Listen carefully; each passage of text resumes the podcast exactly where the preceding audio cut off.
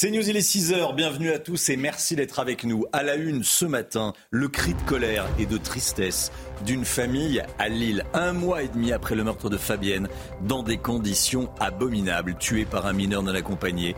La belle-sœur de la victime estime qu'on ne peut plus laisser faire en France. Elle dénonce l'absence de réaction des politiques, notamment de Martine Aubry, la maire de Lille.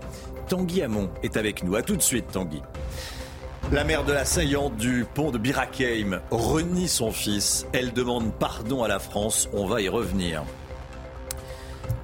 Benjamin Netanyahou lance un appel aux associations de droits de l'homme. Où êtes-vous s'interroge le président et le Premier ministre israélien alors que des otages ont été violés par des terroristes. On sera en direct avec notre envoyé spécial en Israël, Régine Delfour. Une liste de chasseurs aux élections européennes, c'est une arme utilisée par Emmanuel Macron pour nuire à la liste du Rassemblement national. On va y revenir dans ce journal. Mais tout d'abord, donc, l'appel d'une famille qui ne veut pas qu'on oublie le nom d'une proche victime d'une agression innommable d'une immense barbarie. En octobre dernier, Fabienne, une retraitée lilloise de 68 ans, a littéralement été massacrée par un mineur non accompagné, déjà connu de la justice, Mohamed Bomba. Elle a reçu près de 40 coups de couteau, dont euh, plusieurs au niveau des parties génitales, avant d'être égorgée. On a très peu euh, parlé de, cette affaire et sa famille veut absolument qu'on y revienne. Et c'est ce qu'on fait ce matin sur, sur CNews. Tanguy euh, vous avez pu vous entretenir avec des, proches de la famille de la, de la victime. Déjà, je voulais qu'on rappelle les faits. Qu'est-ce qui s'était passé le 18 octobre dernier? Eh bien, c'est un meurtre d'une violence terrible commis par arme blanche. Le 18 octobre, comme on l'a dit, Fabienne euh, vient de rentrer chez elle. Elle a été poignardée et égorgée. Le rapport d'autopsie qu'on a pu consulter fait état de 37 plaies pénétrantes et 12 plaies euh, superficielles sur l'ensemble de son corps. Des contusions au niveau du visage, au niveau du crâne. On parle aussi d'un étranglement. Le médecin légiste, dans son rapport, pointe le fait qu'il y a des plaies qui ont été retrouvées précisément sur les parties génitales de cette dame. Et il indique euh, pour cela que cela pouvait être pénalement lié à des actes de torture et de barbarie. Mohamed Bamba, c'est le suspect, avait été retrouvé le lendemain des faits. Il y a plusieurs éléments qui le désignent comme le coupable de ce meurtre, mais on a appris qu'il s'est suicidé en prison quelques jours après. Ce qui fait eh bien que si la juge d'instruction estime que c'est bel et bien lui qui a commis ces faits, eh l'affaire sera classée. Tanguy, il semblerait que le suspect a un profil et un parcours qui posent question. Hein.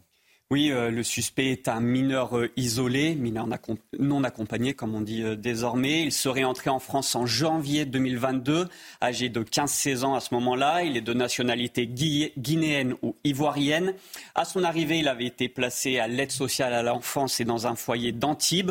Manifestement, il a fugué de ce foyer à plusieurs reprises. En mars 2022, il est interpellé pour des faits de violence. Puis on retrouve sa trace en septembre 2023, il y a quelques mois donc, pour d'autres violences sur personnes chargées de missions de service public. Quelques jours plus tard, il commet une nouvelle agression très violente sur une touriste dans le RER e à Aulnay-sous-Bois. On nous indique que pour un simple regard, il lui a sauté dessus, il l'a traîné par les cheveux, il l'a étranglé. Là, une hospitalisation d'office a été demandée, mais il s'enfuit de l'hôpital. On le retrouve quelques jours plus tard, le 26 septembre, pour un vol avec effraction dans une gare SNCF des Hauts-de-France. Là encore, hospitalisation d'office demandée. Mais trois jours plus tard, il n'est plus à l'hôpital et il intègre un foyer à Wambranchi, en banlieue de Lille, et on se trouve seulement trois semaines avant le meurtre. Merci beaucoup Tanguy. Christine, la belle-sœur de la victime, sera en direct avec nous à, 8h30. Euh, merci beaucoup Tanguy, euh, Tanguy.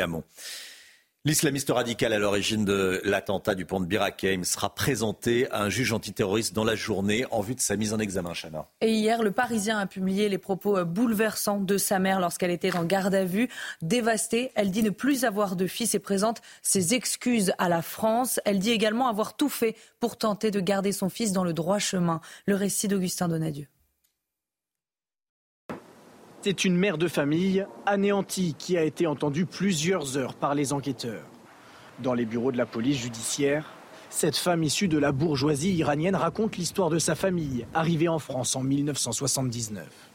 Selon le Parisien, cette famille laïque, avec un père athée, a tenu à inculquer les valeurs de la République à leurs enfants, allant même jusqu'à franciser leur prénom. Mais dès l'adolescence, Armand R montre des signes de troubles psychiques. Lorsque sa mère lui propose d'aller voir un psychologue, il lui aurait répondu Je ne suis pas fou. À ses 18 ans, il annonce à sa famille sa conversion à l'islam. Il est alors embrigadé par des djihadistes avec qui il échange sur les réseaux sociaux. Il sera repéré par la police puis condamné en 2016 à 5 ans de prison. Il en ressortira en mars 2020. Devant les enquêteurs, sa mère, aujourd'hui âgée de 62 ans, se reproche de ne pas avoir accompagné son fils dans la religion. En octobre dernier, alors que son fils semble très marqué par le sort des Gazaouis au Proche-Orient, sa mère tente de le raisonner, en vain. Elle décide donc de demander de l'aide au commissariat. Durant sa garde à vue, elle n'a eu de cesse de répéter son amour pour la France. Je demande pardon à la France. Elle aurait ensuite imploré le pardon de la famille de la victime allemande, alors même jusqu'à renier son fils, qu'elle appelle désormais l'individu. Je n'ai plus de fils. Les gardes à vue des parents ont été levés lundi en fin de journée. Aucune charge n'a été retenue contre eux. Benjamin Netanyahou lance un appel à la communauté internationale. Le Premier ministre israélien interpelle tous les dirigeants sur les crimes sexuels subis par les Israéliens le 7 octobre et ensuite sur les otages. Et Benjamin Netanyahou demande au gouvernement de s'élever contre ces atrocités. Toutes les informations de notre envoyé spécial sur place, Régine Delfour. C'est un Premier ministre israélien très incisif à l'égard de la communauté internationale qui s'est exprimé. Pour la première fois, Benjamin Netanyahou a évoqué les violences sexuelles et les cas de viol sur les otages commis par les terroristes du Hamas. Il a interpellé les organisations des droits de l'homme, mais aussi les organisations féministes sur leur silence. Où étiez-vous? Étiez-vous silencieux parce qu'il s'agissait de femmes juives? Où diable êtes-vous? J'attends de tous les dirigeants civilisés, des gouvernements, des nations qui s'élèvent contre cette atrocité. Benjamin Netanyahou a réaffirmé qu'Israël irait jusqu'au bout, jusqu'à la victoire, justifiant cette intensification des combats dans la bande de Gaza par l'armée israélienne comme unique moyen de ramener les otages. Et pour le Premier ministre israélien, seul Saal est capable de désarmer Gaza. Il a à nouveau exhorté la population de la bande de Gaza à sortir des champs de bataille.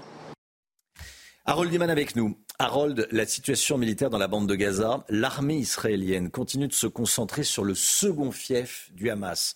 Il y a eu d'abord euh, les opérations sur Gaza-Ville, Gaza City, au nord de la bande de Gaza. Mmh. Désormais, c'est le second fief du Hamas, euh, Khan dans le sud. Les combats ont atteint un niveau d'intensité inégalé, c'est ce que vous nous dites? Absolument. C'est une offensive terrestre sur le sud de Gaza. Euh, si on voit sur une carte, on voit la ville de Khan Younes, qui est euh, le grand camp de réfugiés historique dans le sud. Et c'est là que les forces israéliennes avancent de manière terrestre, ça veut dire à pied ou groupées derrière des chars.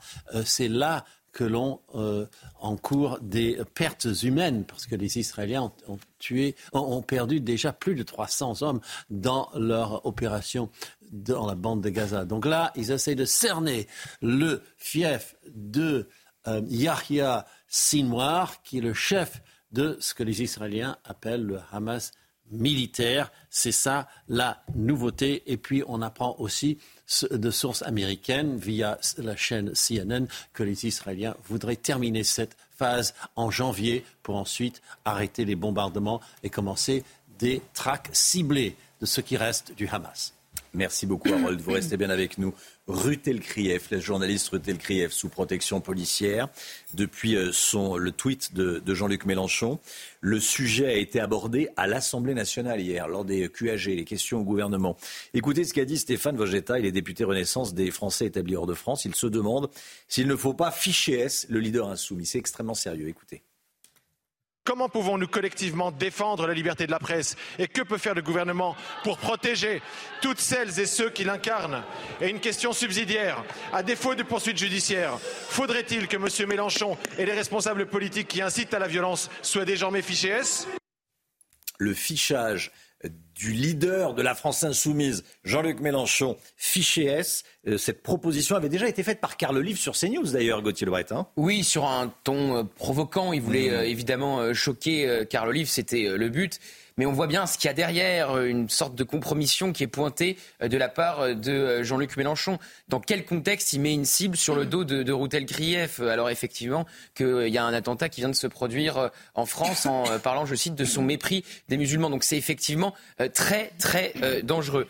Euh, c'est pas la première fois en plus que euh, Jean-Luc Mélenchon s'en prend à quelqu'un de la communauté juive. La question lui a été euh, posée hier, a été posée à la leader insoumis à l'Assemblée nationale, Mathilde Panot, par le journaliste Frédéric Aziza, qui rappelait que Jean-Luc Mélenchon avait déjà fait un tweet contre Yael Braun-Pivet contre euh, Patrick Drahi euh, également, contre Jonathan Arfi, patron du CRIF qu'il avait euh, qualifié d'extrême droite. Et dans les années 80, quand Jean-Marie Le Pen faisait cela, il avait fait ça dans, un meeting en, citant notamment Jean Daniel, Jean-Pierre Elkabach, eh bien il avait été condamné pour antisémitisme insidieux. Merci Gauthier. Euh, tiens, un sujet un petit peu plus léger, c'était hier soir. La remise du prix Presse Club, Humour et Politique. Le grand vainqueur est Édouard Philippe, voilà, pour son euh, trait d'esprit concernant sa, transformation physique. Il a vanté l'autodérision hier soir dans son, euh, dans son discours quand il a reçu son, son prix. L'ancien Premier ministre atteint d'alopécie et de vitiligo. Il avait déclaré, écoutez, et c'est pour cette petite phrase qu'il a été récompensé, si vous pensez qu'il faut être un playboy en France pour être élu, j'ai quand même quelques contre-exemples. Bon, voilà, c'était assez, savoureux. Euh, parmi les autres petites phrases, celle de Xavier Bertrand. Le gouvernement de Madame Borne est aussi expert en justice que moi, je suis expert en régime amincissant. Et euh, d'ailleurs, dans son discours hier soir, Xavier Bertrand s'est amusé d'une question qu'un journaliste lui a posée sur un plateau télé. Regardez, C'est Jean-Baptiste Boursier qui me dit à un moment donné mais quel est le poids de la ligne que vous incarnez au sein de votre parti? Je suis un peu resté quoi? Je me suis demandé est-ce que c'est du Devos? Je ne veux pas faire non plus du Devos devant vous. Bon, ne manquant pas de poids, mais ayant du mal à garder la ligne, je n'ai vraiment pas su quoi répondre. J'ai bien fait de venir parce que je n'avais plus en tête cette phrase d'Édouard Philippe quand il dit qu'il ne faut pas avoir un physique de playboy pour être élu. Ça m'ouvre quand même de sacrées perspectives pour la fois prochaine. Bon, c'est toujours euh, sympathique. Ça les rend toujours sympas, l'humour. On s'en sort toujours bien quand on a de l'humour et accessoirement de l'auto, euh, l'autodérision. C'est une preuve d'intelligence, l'autodérision. C'est une preuve ah d'intelligence, effectivement. Allez, on va continuer à parler politique dans un instant avec une euh, liste de chasseurs aux européennes en juin prochain. Est-ce qu'Emmanuel Macron ne serait pas derrière cette liste ah pour torpiller la liste du Rassemblement national? On va en parler dans un instant. Restez bien sur CNews. À tout de suite.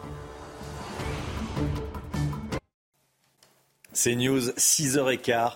Tout de suite, le point sur l'info, tout ce qu'il faut savoir ce matin dans l'actualité avec vous, Chana Lousteau. Deux frères placés en garde à vue après l'agression de cinq personnels d'un collège dans l'Isère. Les deux jeunes se sont introduits dans le collège Jules Flandrin de Corang hier et s'en seraient pris au principal de l'établissement, à son adjoint, à deux professeurs et à un agent d'entretien. Des coups ont été portés et des menaces ont été proférées. Les victimes ne sont que légèrement blessées, mais le choc est immense. Les circonstances de ces agressions sont encore inconnues. Le match OMOL aura lieu ce soir au Stade Vélodrome, un match avec un dispositif de sécurité renforcé après les incidents du 29 octobre qui avaient amené, je le rappelle, à l'annulation de la rencontre. Le bus des joueurs lyonnais avait été caillassé par des supporters marseillais. La soirée avait également été marquée par le comportement de certains supporters lyonnais qui avaient fait des cris de singe et des saluts nazis dans les tribunes. Dans ce volet de l'affaire, trois personnes ont été placées en garde à vue pour provocation à la haine raciale et injure à caractère racial. Et puis Volodymyr Zelensky n'a finalement pas pris la parole devant le Congrès américain. Il aurait dû participer au briefing qui s'est tenu hier à huis clos au sujet d'une nouvelle aide militaire accordée à Kiev. Le sujet divise dans la Chambre des représentants et au Sénat. Les démocrates derrière Joe Biden sont favorables à cette aide, contrairement aux républicains qui ne veulent pas en entendre parler, sauf si les démocrates durcissent leur politique migratoire à la frontière avec le Mexique. Une liste d'alliances rurales candidates aux élections européennes en juin prochain. Elle sera conduite par Willy Schran, président de la Fédération nationale des chasseurs et proche du président de la République. Elle a été dévoilée hier. Alors c'est une liste euh, qui défend les, valeurs rurales et le monde rural. C'est très bien. Est-ce qu'il n'y aurait pas une petite idée un peu plus politique derrière tout ça Ce serait euh, peut-être nuire à la liste du Rassemblement national qui est crédité de près de, 30% dans les, sondages. Explication signée Thomas Bonnet. Premier constat, la salle exiguë de ce restaurant parisien est pleine à craquer pour l'annonce de la liste de l'Alliance rurale. Il faut dire que l'initiative menée par Willy Schran et Thierry Coste suscite la curiosité, tantôt présentée comme une liste de chasseurs, tantôt comme une manière de grappiller des voix au RN avec la bénédiction de l'Élysée. Il y a beaucoup de gens de gauche dans beaucoup de régions qui sont des régions très rurales qui vont voter pour cette liste. Donc moi je veux bien que vous puissiez dire que c'est pour piquer des voix au RN. Je pense qu'honnêtement on va, on va piquer des voix à tout le monde. Malgré tout, l'ombre du président plane sur cette liste. Willy Schran et Thierry Coste n'ont jamais caché leur proximité avec le chef de l'État. Mais cette fois c'est différent, promettent-ils. L'idée est de défendre les valeurs rurales, rien de plus. Un programme entre critique de l'Union européenne et conservatisme assumé. Est-ce que je pourrais transmettre à mes enfants ou mes petits-enfants ce que j'ai reçu de mes parents et de mes grands-parents? Eh ben, on est des millions aujourd'hui à se dire, on n'en est pas sûr. Pourquoi? Parce qu'aujourd'hui, on, appuie beaucoup trop fort sur la tête de ces gens-là. On a un monde rural à défendre, le bonheur d'y vivre, on veut le maintenir. Hein. Euh, protéger aussi les libertés individuelles, quand même dans un pays qui en a créé le concept, ça c'est très important. Pour ce qui est de l'objectif, l'Alliance rurale ne se fixe pas de plafond et espère imposer les thèmes ruraux pendant la campagne. Voilà, on y reviendra avec vous, Gauthier Lebret, 6h50. Le procès de Monique Olivier. Aujourd'hui, Éric Mouzin, le père de la petite Estelle, sera auditionné, Chana. Et il espère obtenir des réponses pour savoir exactement quel rôle l'ex-femme de Michel Fourniret a joué dans la disparition de sa fille. C'était il y a 20 ans. Je rappelle que le corps de la petite fille de 9 ans n'a jamais été retrouvé. Toutes les informations de Noémie Schulz qui suit Sport pour CNews. Éric Mouzin attend de connaître la vérité depuis plus de 20 ans, depuis ce soir de janvier 2003 où sa fille Estelle a disparu sur le chemin entre l'école et la maison. Et il a évidemment des dizaines de questions. comment Michel Fourniret a-t-il repéré la victime? Comment l'a-t-il enlevé puis tué? Qu'a-t-il fait de son corps jamais retrouvé? Si le tueur en série n'est plus là euh, pour répondre, Monique Olivier, elle a sûrement des éléments à apporter. C'est elle euh, qui a donné un alibi à son mari en passant un un coup de fil le soir de la disparition d'Estelle. Elle a aussi passé plusieurs heures avec la fillette avant sa mort. Il faut espérer que l'accusé âgé de 75 ans aura plus de souvenirs pour ce meurtre vieux de 20 ans que pour ceux de Marie-Angèle Domès et Johanna Paris. Hier, ses réponses sont souvent restées vagues. Je ne me souviens pas, je ne fais pas exprès, c'est tout embrouillé. Si je le savais, je le dirais. Après Éric Mouzin, ce sera la mère d'Estelle qui sera entendue par visioconférence. Tous deux auront sûrement envie d'évoquer leur fille, cet enfant dont la France entière connaît le prénom et le visage. Ils évoqueront aussi peut-être les ratés de l'enquête, ces années d'errement judiciaire et cette interminable attente puisqu'il leur a fallu attendre 2018 pour que Monique Olivier avoue enfin le meurtre d'Estelle par Michel Fourniret. C'est News 6h21. Dans un instant, l'économie avec vous, le Guillot. On consomme a priori, on va consommer à terme de moins en moins de pétrole puisqu'il va y avoir de plus en plus de voitures électriques, de moins en moins d'essence. L'essence qui est très taxée. Donc il va y avoir un manque à gagner pour l'État, forcément. Un trou dans la caisse, l'État aime pas beaucoup. Comment est-ce qu'il va compenser tout ça? C'est Lomi Guillot qui va tout nous expliquer. À tout de suite. Bon réveil. C'est News 6h25. L'économie avec Lomi Guillot. Sortir des énergies fossiles en clair de l'essence, du pétrole, ça va avoir un coût. Et pour la première fois, on en a une idée précise. Déjà, expliquez-nous pourquoi ça a un coût de sortir des énergies fossiles. Oui, en effet, hein, se passer du pétrole, euh, on le sait, hein, c'est bon pour la planète, c'est moins bon pour les finances publiques parce que moins de ventes de carburant et de gaz, ça signifie tout simplement moins de recettes fiscales pour l'État puisque ce sont des produits très taxés. Ça représente 13 milliards d'euros de manque à gagner, cette baisse des recettes d'ici 2030 et jusqu'à 30 milliards d'euros d'ici 2050 selon les calculs de la Direction générale du Trésor, le grand comptable de l'État.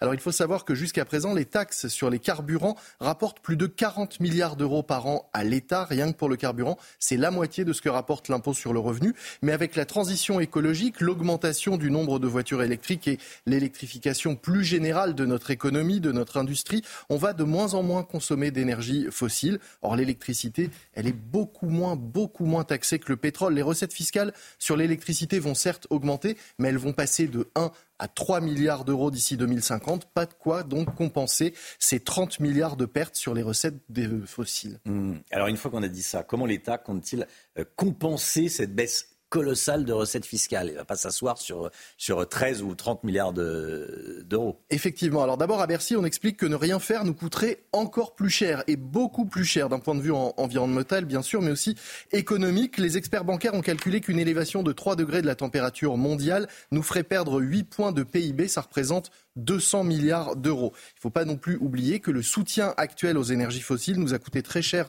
ces dernières années. En effet, les boucliers tarifaires et les chèques énergie ou carburant ont coûté 85 milliards d'euros sur trois ans, soit 28 milliards d'euros en moyenne par an. Une baisse de la consommation, c'est aussi forcément une baisse de ces aides. Est-ce qu'on peut craindre une hausse de la fiscalité sur d'autres points pour compenser la baisse de retraite sur les carburants? En gros, baisse de fiscalité sur le carburant, donc hausse de la fiscalité sur l'électricité ou l'hydrogène si les voitures vont fonctionner à l'hydrogène à l'avenir. Effectivement, parce que face à une baisse de recettes, soit on fait des économies, soit on bah trouve tout simplement d'autres recettes. Si on regarde ce qui se passe ailleurs, c'est en effet possible hein, que certaines taxes augmentent. Dans les pays européens où l'électrification du parc automobile est plus avancée que chez nous, on a ainsi vu euh, apparaître des péages urbains, par exemple, note le Figaro, ou une baisse des aides à l'achat d'une voiture électrique, façon de faire entrer de nouvelles recettes dont nous allons avoir besoin. Merci beaucoup, le Guillot se passer du pétrole, ça coûte. Voilà, il va falloir inventer l'avenir. 6h27, hein. euh, tout de suite, c'est le temps. Alexandra Blanc. La météo avec Groupe Verlaine. Rénovation globale avec aide de l'État pour améliorer la performance énergétique de votre logement. Groupeverlaine.com Retrouvez la météo avec Authentique Grec Bailly-Fantis. Des tartinables 100% naturels et artisanales pour partager des moments gourmands. La météo avec vous, Alexandra, et attention au brouillard dans le sud-ouest. Oui, en effet, ma chère Chana, visibilité particulièrement réduite ce matin dans le sud-ouest, beaucoup d'humidité dans l'air en raison des fortes précipitations qui ont donc eu lieu en début de semaine. Et donc, conséquence, nous avons beaucoup de brouillard euh, ce matin, principalement du côté de Brive-la-Gaillarde, où la visibilité est seulement de 190 mètres. Visibilité réduite également à Limoges ou encore à Toulouse. Soyez donc bien prudents si vous prenez la route. La bonne nouvelle, c'est que ce ne sont pas des brouillards givrants en raison de températures qui sont donc remontées. Donc, vraiment, attention aux brouillards ce matin. Donc au programme un temps très nuageux, ce sera quand même globalement la plus belle journée de la semaine, si ce n'est la plus calme. Alors le temps est très brumeux, très nuageux ce matin sur les trois quarts du pays. On retrouve également des averses entre le Lyonnais, la Bourgogne ou encore le nord-est du pays, avec aussi un peu de neige attendue, principalement entre la Lorraine, l'Alsace ou encore le Jura, avec localement quelques flocons de là de 600, 700 mètres d'altitude. Dans l'après-midi, très peu d'évolution. France coupée en deux. Plus vous irez vers le sud, plus vous aurez du beau temps, avec le maintien du Mistral en Méditerranée. On retrouvera également du beau temps du côté de la Corse et quelques trouées euh, en Bretagne avec néanmoins dans l'après-midi l'arrivée d'une nouvelle perturbation. Mais sur le nord, le temps va rester bien gris. On ne verra pas le soleil, notamment à Paris, à Lille ou encore à Strasbourg. Côté température, température qui remonte ce matin mais qui reste contrastée puisque ça reste froid à la faveur d'un ciel dégagé sur le massif central ou encore en allant vers le puits envelé avec moins 3 degrés actuellement. On retrouve des températures un peu plus douces sur le Pays Basque ou encore à Perpignan avec 6 degrés. Dans l'après-midi, les températures resteront fraîches sur le nord-est, 5 à 6 degrés entre la Bourgogne et la Franche-Comté, tandis que vous aurez 12 degrés en Bretagne, 8 degrés à La Rochelle et localement jusqu'à 15 degrés en Corse. Températures qui vont s'envoler pour le week-end qui arrive avec des températures qui vont repasser au-dessus des normales de saison. Grande douceur qui arrive dans les prochains jours. C'était la météo avec Authentique Grec Bailly-Fantis. Des tartinables 100% naturels et artisanales pour partager des moments gourmands. C'était la météo avec Groupe Verlaine, installateur de panneaux photovoltaïques garantie à vie avec contrat de maintenance. Groupe Verlaine, le climat de confiance. C'est News, il est 6h30. Merci d'être avec nous à la une ce matin. L'émotion, l'émotion dans le Val d'Oise après la mort de Kendi, 15 ans. Il a été tué dans une rixe lundi soir. Nous sommes allés sur place. L'armée israélienne a publié une photo sur laquelle apparaissent les visages de chefs du Hamas éliminés. La destruction du groupe terroriste est toujours la priorité de l'armée israélienne. On sera en direct avec Lisben Kemoun à 6h45, rédactrice en chef de Radio Judaïka. Et puis, les grosses difficultés dans l'éducation nationale. On en parle beaucoup après le plan de Gabriel Attal présenté hier. Tiens, dans un collège d'Eure-et-Loire, 200 élèves n'ont pas de professeur d'anglais depuis septembre dernier. Une situation que déplore une parente d'élèves. Vous allez l'entendre dans ce journal. On en sait plus sur la RIX qui a fait un mort dans le Val d'Oise. On vous en parlait hier dans la matinale. Kendi, 15 ans, rentrait du lycée lorsqu'il a été pris à partie par une vingtaine de jeunes Chana. Il a été tué par un coup de couteau. Il s'agirait d'un règlement de compte entre bandes rivales venant des communes de Daumont et d'Ézanville. Reportage sur place d'Audrey Berthaud et de Charles Baget avec le récit d'Augustin Donadieu. Toute la journée, plusieurs habitants d'Ézanville sont venus déposer des fleurs sur le lieu du drame.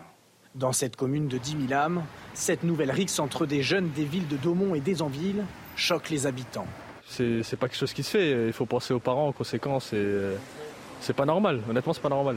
Faut, faut calmer les choses. Quoi. Maintenant, c'est plus les, les points, c'est plus rien. Maintenant, c'est que les coups de couteau. Je suis un peu triste quoi, pour ce gamin.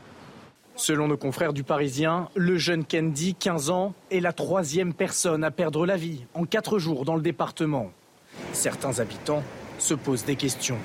Qu'est-ce qui n'a pas marché pour que des enfants de 15 ans se retrouvent dans des bandes à s'affronter au point où il y a, qu'il y ait des, euh, des morts C'est quand même une grosse interrogation. Quoi. Mais vraiment, c'est ça fait peur. Ça fait peur. Le maire de la commune connaissait l'adolescent. Il était une personne très impliquée dans la vie locale. C'était un jeune homme de 15 ans, très investi au service jeunesse, qui comptait pas son temps pour aider à l'aide aux devoirs le soir. Les quelques souvenirs que j'avais, c'est qu'il avait même défendu une jeune fille au lycée suite à une altercation. Il n'y a pas très longtemps, il a défendu même un jeune homme sur une aire de jeu qu'on a sur la commune. Donc c'était vraiment la, bonne personne qu'il fallait connaître. On... Je suis ému, mais on ne s'attendait pas à ça. Une enquête pour homicide volontaire a été ouverte. Les nombreuses caméras de surveillance de la ville sont en cours d'exploitation par les enquêteurs. Voilà, et aujourd'hui, euh, on pense particulièrement à Thomas Perrotto, mort euh, à la fin du bal à, à, Crépole, tué à coups de couteau, évidemment, vous connaissez euh, son, son histoire. Il aurait eu 17 ans aujourd'hui. Il aurait eu 17 ans, Thomas, dont vous voyez le, le visage derrière moi, à l'heure où certains cherchent à minimiser, à modifier ce qui s'est passé. On va tout simplement lui, rendre hommage ce matin. Voilà. Et on, pense, et on pense très fort à lui. Il aurait eu 17 ans, euh, Thomas. Dans l'actualité également, le chauffeur VTC qui a tué un supporter du FC Nantes conteste l'intention de meurtre, Chana. Je rappelle qu'il a été mis en examen pour homicide volontaire, mais selon les avocats du suspect, le sort du drame, pendant les affrontements entre supporters, leur client a reçu de nombreux coups au visage ainsi qu'une bouteille en verre sur la tête. Selon la version du chauffeur, il aurait agressé sa victime pour se défendre. Pourtant, les premières investigations orientent vers une toute autre thèse. Michael Chaillot. Il l'a dit aux enquêteurs lors de sa garde à vue au commissariat de Nantes. Il l'a répété au magistrat instructeur. Le chauffeur de VTC, via un communiqué de ses avocats, l'affirme à nouveau. Il ne voulait pas tuer le supporter du FC Nantes. Le convoi dans lequel il circulait a été encerclé puis violemment agressé par une centaine de personnes, dont certains individus cagoulés à son arrivée aux abords du stade. Il conteste fermement avoir eu une quelconque intention homicide. C'est donc dans ce contexte d'ultraviolence auquel il n'avait jamais imaginé devoir un jour être confronté que les faits se sont déroulés. Selon le procureur, comme on le voit sur une vidéo tournée par un des véhicules, Maxime, 31 ans, est décédé à côté du stade samedi soir de deux coups de couteau portés intentionnellement par le chauffeur VTC.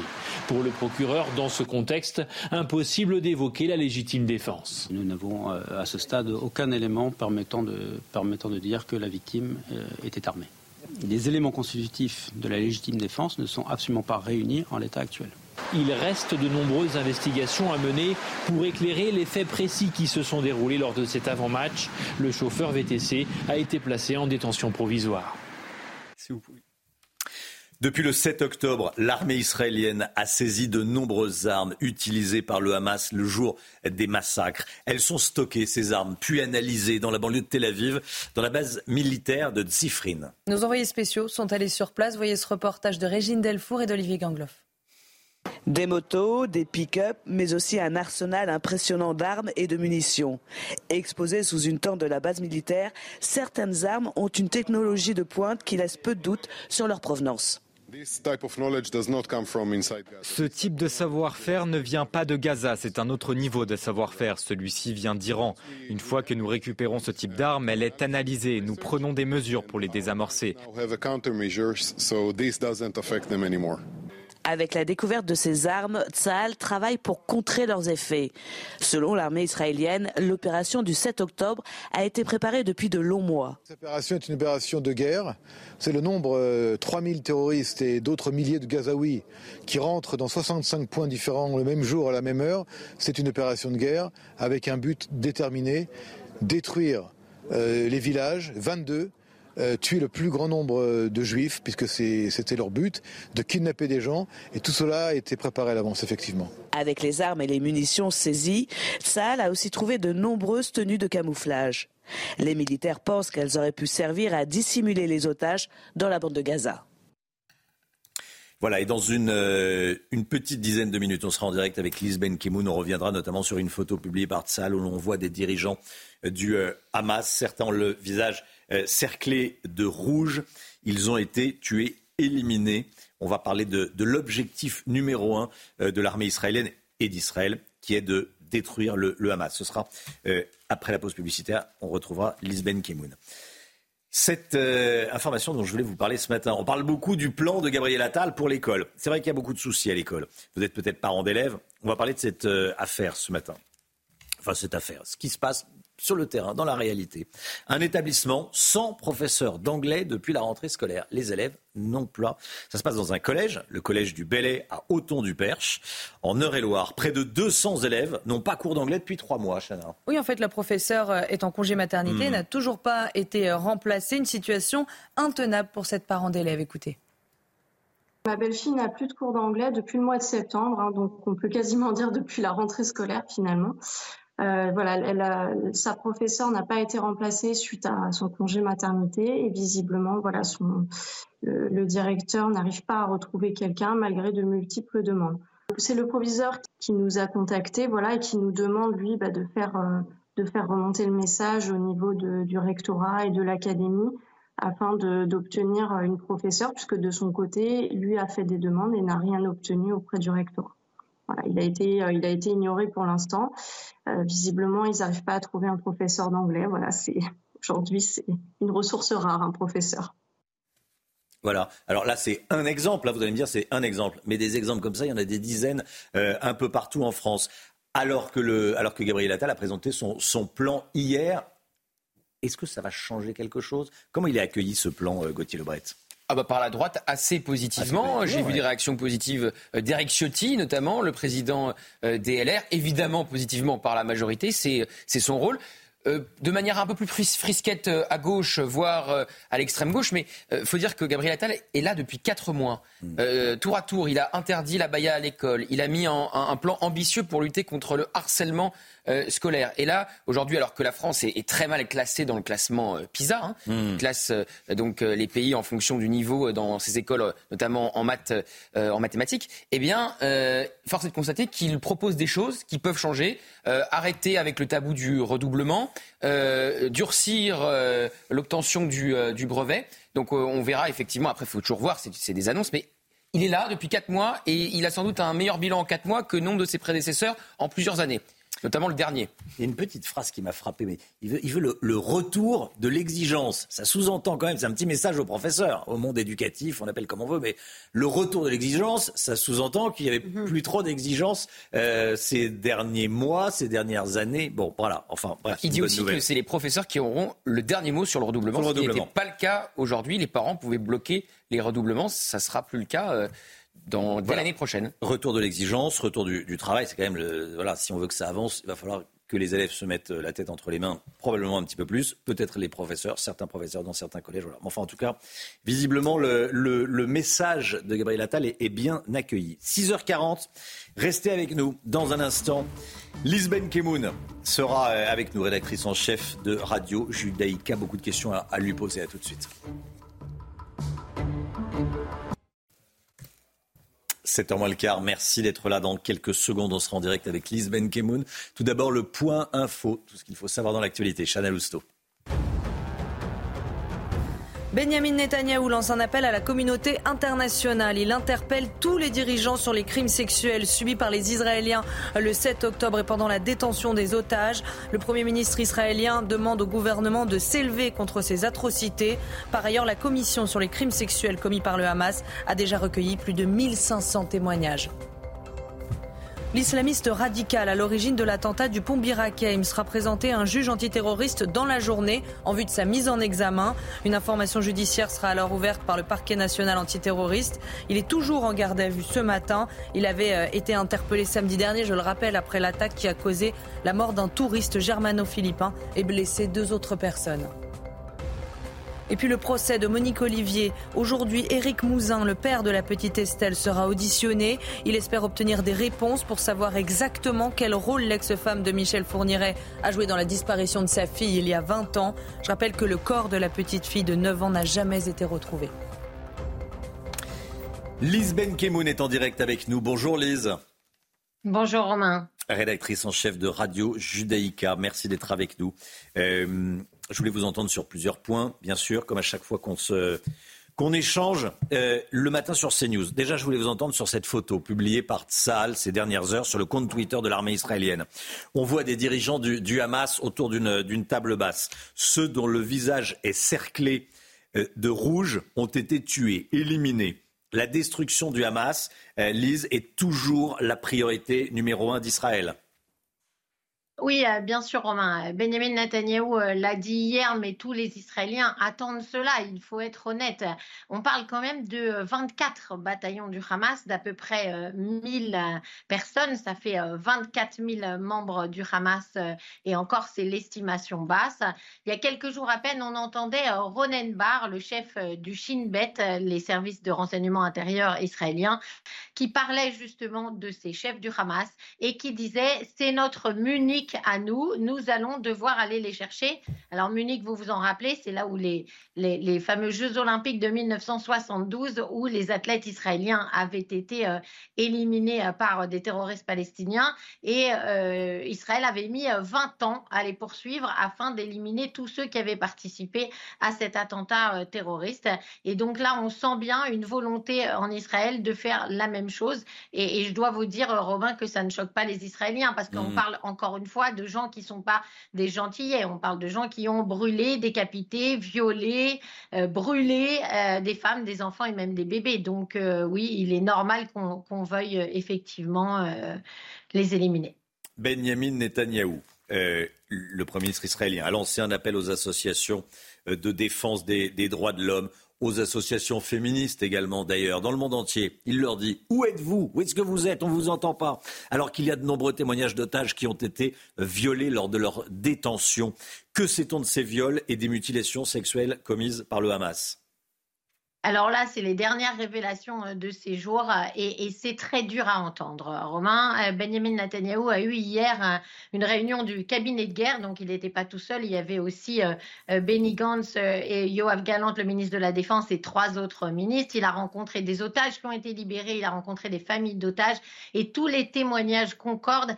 Et à vrai dire, même Matthew Miller, qui est le porte-parole du département d'État américain, avait appelé que c'est à cause de ces crimes sexuels et du fait que le Hamas ne voulait pas que ces crimes sexuels soient mis à jour parce que ça ternit l'image qu'il veut donner euh, de combattants euh, pour la cause palestinienne. Et donc, c'est pour ça qu'il n'avait pas libéré euh, la dernière salve d'otages vendredi, qu'il avait arrêté la, trêve en fait et n'avait pas accepté la dernière libération des otages. Et donc, dans tous ces témoignages qu'on a entendus ces derniers jours, il y a des crimes sexuels. Alors, on comprend bien que c'est très difficile au départ, les gens qui sont rentrés sont contents de retrouver leur famille et leur premier réflexe, c'est pas d'aller raconter comment ils ont été violés, abusés dans les tunnels du Hamas, y compris les hommes. Les témoignages ne sont même pas seulement sur les femmes, ils sont aussi sur les hommes. Et on voit bien en fait euh, ce vœu d'humilier les Israéliens de la part euh, du Hamas. Et donc des témoignages très difficiles et, ça devient effectivement plus compliqué euh, de faire entendre à tous Alors, on a perdu, euh, on a perdu Lisbeth euh, le Hamas.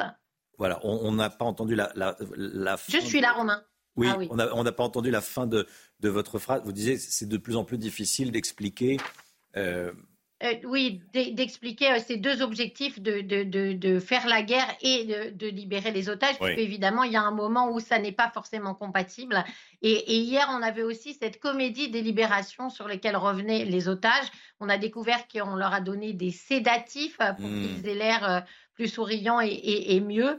Donc, euh, vraiment, même frapper à la porte à l'hôpital, ça les traumatise. Donc, vous imaginez un petit peu euh, les crimes de- desquels on parle. Dernière question, euh, euh, Lise Benkemoun. Le Wall Street Journal explique qu'Israël a mis en place des pompes géantes qui vont pomper l'eau de la Méditerranée pour inonder les souterrains euh, du Hamas dans la bande de Gaza. Que sait-on? Alors, ça fait déjà un mois, en fait, hein, Romain, que cette, euh, hypothèse est sur le terrain pour Tsahal. Euh, cinq pompes énormes prêtes à, prévoir des milliers euh, de mètres euh, cubes d'eau pour inonder les tunnels du Hamas. Mais l'ingénierie militaire israélienne avait quelques doutes tout de même dès le départ sur l'efficacité de cette, de cette chose-là parce que en fait ça n'a jamais été fait et que tous les tunnels du Hamas n'ont pas été mis à jour par Israël, même s'il y en a énormément qui ont été découverts. Et donc on ne sait pas encore exactement quelle efficacité ça pourrait avoir parce que on ne connaît pas le sol qu'il y a autour. Et puis bien entendu les dangers euh, pour les otages qui eux-mêmes sont détenus dans ces tunnels. Et Israël peut se trouver à, de- à devoir aussi euh, les inonder également. Et donc euh, gros cas de conscience en ce moment là-dessus en Israël. Merci beaucoup, Lise Benkemoun. Merci d'être euh, en direct avec nous euh, régulièrement et de l'avoir été ce matin. Merci beaucoup. Bonne journée à vous, Lise. À très vite. Il est 6h50. Restez bien sur CNews dans un instant. La politique. Emmanuel Macron a-t-il envoyé les chasseurs aux européennes en, euh, demandant à des amis chasseurs de créer une liste aux européennes? Pourquoi? Pour nuire au Rassemblement national qu'on crédite d'environ 30% des voix dans les, dans les sondages. On va en parler avec vous dans un instant. Gauthier Lebret, à tout de suite. 6h54, merci d'être avec nous. Une liste d'alliances rurales, candidate aux élections européennes en juin prochain, conduite par Willy Schran, le président de la Fédération nationale des chasseurs, proche d'Emmanuel Macron. Cette liste vient d'être dévoilée, elle a été dévoilée hier. Est-ce qu'il n'y aurait pas une stratégie politique derrière tout ça Gauthier Lebret, cette liste pourrait mordre sur l'électorat du Rassemblement national, pour l'instant en tête des intentions de vote, avec aux alentours de 30% d'intentions de vote dans tous les sondages, devant, loin devant la liste des macronistes. Exactement, euh, le RN, Jordan Bardella, flirte avec les 30%. Il y a quasiment 10 points d'écart entre euh, le RN dans les intentions de vote et en deuxième position, euh, Renaissance. Il fallait donc trouver une botte secrète anti-RN avec un objectif, faire perdre des points à Jordan Bardella. Et cette botte secrète anti-RN d'Emmanuel Macron s'appelle, vous l'avez dit Romain, Willy Schran, président de la Fédération euh, des chasseurs, qui a donc lancé hier sa liste qui s'appelle l'Alliance rurale. Vous avez compris de quoi il s'agissait. Pour les européennes, il l'a lancé hier à l'ambassade d'Auvergne à Paris, un restaurant euh, parisien, un joli symbole là aussi. Et il jure, mais alors il jure, Emmanuel Macron n'a rien à voir avec cela. Il n'est pas euh, téléguidé par l'Elysée, pensez-vous. Écoutez Willy Schran. Mais j'aurai la question longtemps. hein. Je serai forcément la liste des chasseurs et forcément une liste déguisée par le par pour aller chercher les voix du RN. Moi, je vois, je constate quand même que les RN le RN s'agace très vite et très fort. Ça, c'est quand même bon signe. On se l'est tous dit, quand même bon signe. On agace à ce point-là et, et c'est une liste envoyée par Macron. Il y, a, il y a un problème quand même avec cette liste, je le vois bien, c'est que on aime, on aime, et les journalistes politiques aiment bien d'ailleurs, ranger tout ça dans une case politique. Et bien là, pour la première fois, il va falloir cocher autre. Voilà, Willy Schran, que vous venez d'entendre, est un soutien hein, du euh, président. On dit souvent que c'est son monsieur ruralité. Il a obtenu euh, des choses en plus, euh, Willy Schran, pendant les six premières années d'Emmanuel Macron à l'Élysée. Pas d'interdiction euh, de chasse le dimanche, prix du permis de chasse divisé par deux, hausse des subventions. Et c'est un détail, mais ça dit quand même quelque chose. L'un de ses livres a été préfacé par Éric Dupont-Moretti. Alors l'indice qui prouverait encore plus que les autres que l'Élysée est derrière cette fameuse liste, c'est l'homme qui la pilote en coulisses.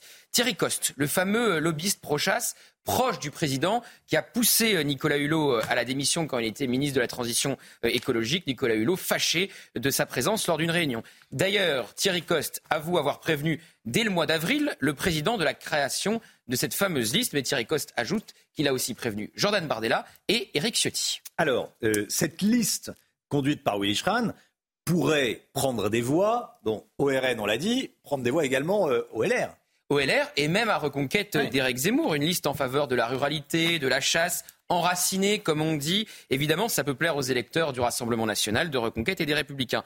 Donc même si Emmanuel Macron ne pilote pas cette liste à distance, ce qui serait très étonnant, l'Élysée a tout intérêt à ce qu'elle existe, puisqu'elle pourrait affaiblir trois rivaux. C'est donc dans l'intérêt de Renaissance. D'ailleurs, c'est ce que reconnaissent plusieurs députés quand vous leur posez euh, la question. Alors, le RN n'est pas dupe. Hein. Sébastien Chenu, vice-président du Rassemblement national et de l'Assemblée nationale, dénonce, je cite, une initiative poussée en sous-marin par Emmanuel Macron. Disons que le sous-marin est de plus en plus à la surface. Et dans l'entourage du président, on reconnaît sa proximité avec Schran et Coste, tout en étant agacé par ces rumeurs. Alors, première déconvenue pour euh, cette liste rurale, le chef étoilé, étoilé Pierre Gagnère ne sera finalement pas candidat, visiblement euh, dégoûté par ce euh, faux départ en politique. Et oui, quoi qu'on en dise, la politique est un métier et la greffe ne prend pas toujours avec la société civile. Merci beaucoup Gauthier Lebret. 8h10, soyez là. Sacha Houlier, député Renaissance, président de la commission des lois de l'Assemblée nationale. Vous savez où se trouve le, projet de loi immigration. On sera l'invité de Sonia Mabrouk. Grande interview sur CNews et sur Europe 1 ce matin. Sacha Houlier, président de la commission des lois. Il sera question, bien sûr, du projet de loi immigration. Le temps tout de suite, Alexandra Blanc. La météo avec Groupe Verlaine. Rénovation globale avec aide de l'État pour améliorer la performance énergétique de votre logement groupeverlaine.com. Retrouvez la météo avec Authentique Grec Bailly-Fantis, des tartinables 100% naturels et artisanales pour partager des moments gourmands. Et on commence la météo avec le Tour de France des températures, Alexandra. Oui, avec des températures qui ce matin restent contrastées, toujours du froid sur le massif central, notamment du côté du Puy-en-Velay, du froid également à Grenoble, avec localement moins 3,4 degrés. C'est en revanche beaucoup plus doux euh, du côté de Lille, où les nuages sont bien présents, avec en moyenne 1,9 degrés, puis grande douceur également à Porto Vecchio, avec un peu plus de 11 degrés au moment où je vous parle. Alors au programme aujourd'hui, un temps relativement calme, mais assez nuageux, assez brumeux aussi. On retrouve des brouillards le long de la Garonne ou encore en remontant vers le sud de la Bretagne. Localement, quelques averses aussi euh, sur le nord-est avec toujours quelques flocons euh, de neige principalement euh, sur le nord-est au-delà de 700 800 mètres d'altitude. Et puis dans le sud, regardez, plein soleil autour du golfe du Lion ou encore du côté de la Corse. Dans l'après-midi, très peu d'évolution. France coupée en deux, la grisaille va rester tenace sur les régions du nord, excepté en Bretagne où vous pourriez avoir quelques éclaircies. Plus vous irez vers le sud, plus vous aurez du grand beau temps, ciel parfaitement dégagé, donc dans le sud-ouest ou encore en allant vers les Alpes du Sud. Et puis côté température, ça reste contrasté, on vous le disait, du froid sur le centre, tandis que c'est plus doux sur le Pays Basque avec 6 degrés, 6 degrés également à Perpignan. Et dans l'après-midi, les températures resteront seront 12 sur la façade ouest, avec en moyenne 12 degrés euh, du côté de la Bretagne, 14 degrés pour le Pays Basque, 15 degrés à Perpignan, contre seulement 5 degrés à Nancy. C'était la météo avec Authentique Grec Bailly-Fantis, des tartinables 100% naturels et artisanales pour partager des moments gourmands. C'était la météo avec Groupe Verlaine, installateur de panneaux photovoltaïques garantie à vie avec contrat de maintenance. Groupe Verlaine, le climat de confiance. C'est News, il est 7 heures. À la une ce matin, le cri de colère et le cri de tristesse d'une famille à Lille. Un mois et demi après le meurtre de Fabienne, dans des conditions abominables, tuée par un mineur non accompagné, la belle-sœur de la victime estime qu'on ne peut plus laisser faire ça en France. Elle dénonce l'absence de réaction de la part des politiques, à commencer par Martine Aubry, maire de Lille. Tanguy Hamon est avec nous. À tout de suite, Tanguy. Benjamin Netanyahou lance un appel aux associations de défense des droits de l'homme, associations féministes également. Où êtes-vous s'interroge le Premier ministre israélien alors que des otages ont été violés par des terroristes. L'armée israélienne, de son côté, continue de se concentrer sur Ran au sud de la bande de Gaza. On sera en direct avec notre envoyé spécial en Israël, Vincent Fandège, en direct avec nous. A tout de suite, Vincent. Faudrait-il que Jean-Luc Mélenchon soit fiché S? C'est la question qu'a posée un député Renaissance hier soir à l'Assemblée nationale. Vous l'entendrez. Et puis on va en parler avec Gauthier Lebret. A tout de suite, Gauthier. L'appel d'une famille qui ne veut pas qu'on oublie le nom de ses proches et de sa proche, euh, victime d'une agression innommable, d'une immense barbarie. En octobre dernier, Fabienne, une retraitée lilloise de 68 ans, a littéralement été massacrée par un mineur non accompagné, déjà connu de la justice, Mohamed Bamba. Elle a reçu près de 40 coups de couteau, 40 coups de couteau, dont plusieurs au niveau des parties génitales avant d'être égorgée. Voilà ce que l'on sait, et on a très peu parlé de cette affaire dans les médias. Et la maire de Lille elle-même n'avait pas euh, réagi à cette affaire. Interrogée par nos confrères euh, du Figaro, la belle-sœur de la victime prend la parole pour alerter sur la situation sécuritaire en France. Solène Boulan. C'est dans le quartier des Bois Blancs à Lille que Fabienne a été retrouvée morte chez elle le 18 octobre dernier. La retraitée de 68 ans rentrait d'une séance de sport lorsqu'un individu s'est introduit à son domicile avant de la tuer à l'arme blanche. Un meurtre particulièrement violent. 49 plaies ont été recensées sur son corps, dont certaines au niveau des parties génitales. Le tueur présumé, un mineur isolé de nationalité guinéenne ou ivoirienne, serait arrivé en France en janvier 2022. Après plusieurs faits de violence, il a été hospitalisé en psychiatrie à plusieurs reprises avant de passer à l'acte. Depuis, la famille de la victime ne décolère pas. Mon frère a appelé au secours euh, parce qu'il a retrouvé en fait sa femme euh, égorgée dans une mare de sang dans la cuisine.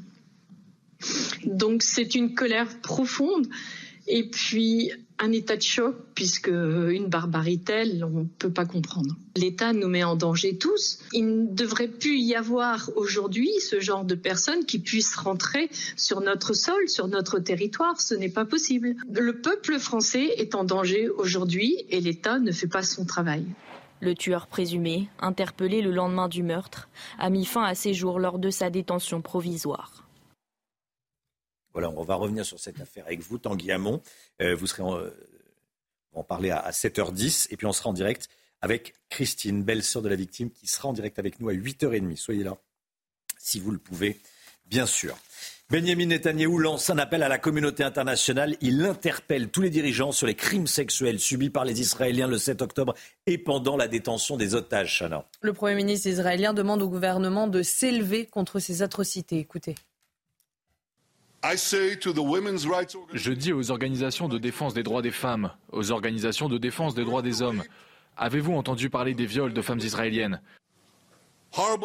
Des atrocités horribles, des mutilations sexuelles. Où diable êtes-vous? J'attends de tous les dirigeants, gouvernements et nations civilisées qu'ils s'élèvent contre cette atrocité. Et on part tout de suite sur le terrain retrouver Vincent Fandège avec Jérôme Rampenou. Vincent, euh, l'armée israélienne continue de se concentrer sur Khan dans le sud de la bande de Gaza. Les combats ont atteint une intensité inégalée, c'est ce que vous nous dites?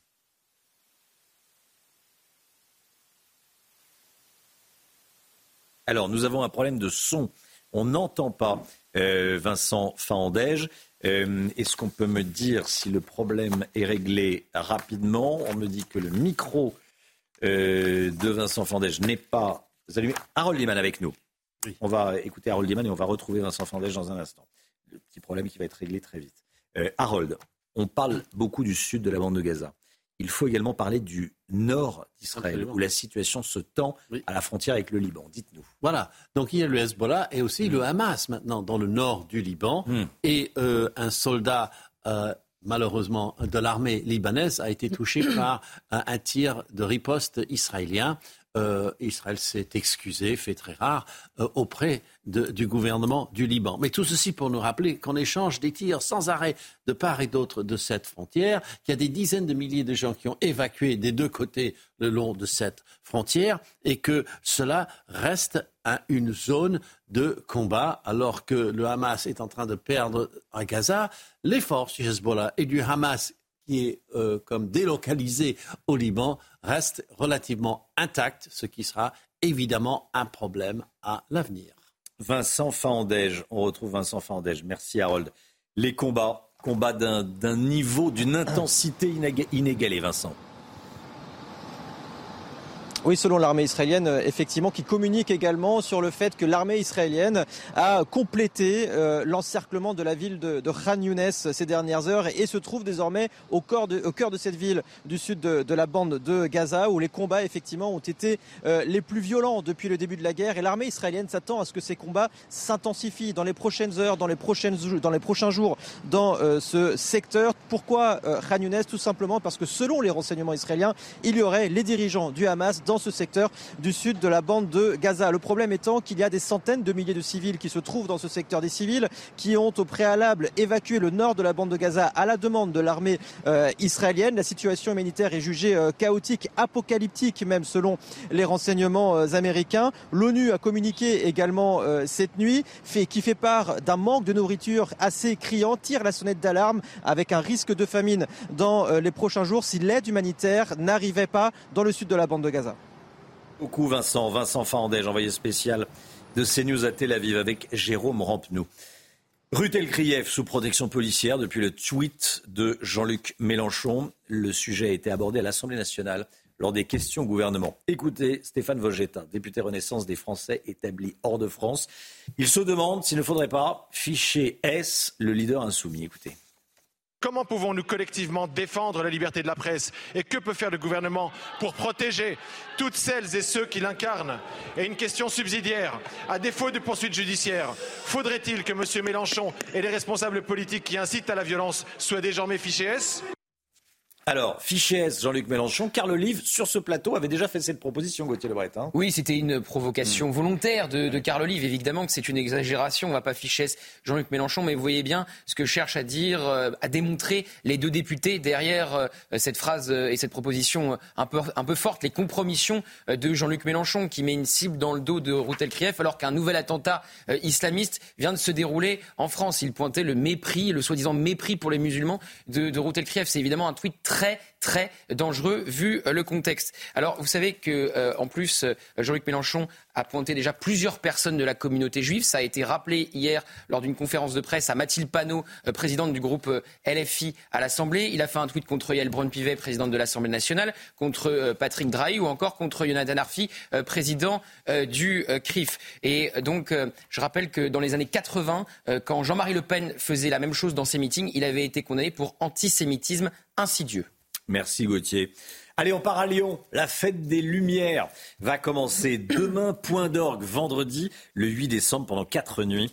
Plusieurs centaines de milliers de personnes, majoritairement lyonnaises, mais pas que, parfois lyonnais d'adoption, sont attendues dans la, dans la capitale des Gaules. Mais cette année, face à la forte menace terroriste en France, le dispositif de sécurité a été euh, particulièrement renforcé. Reportage d'Olivier Madinier.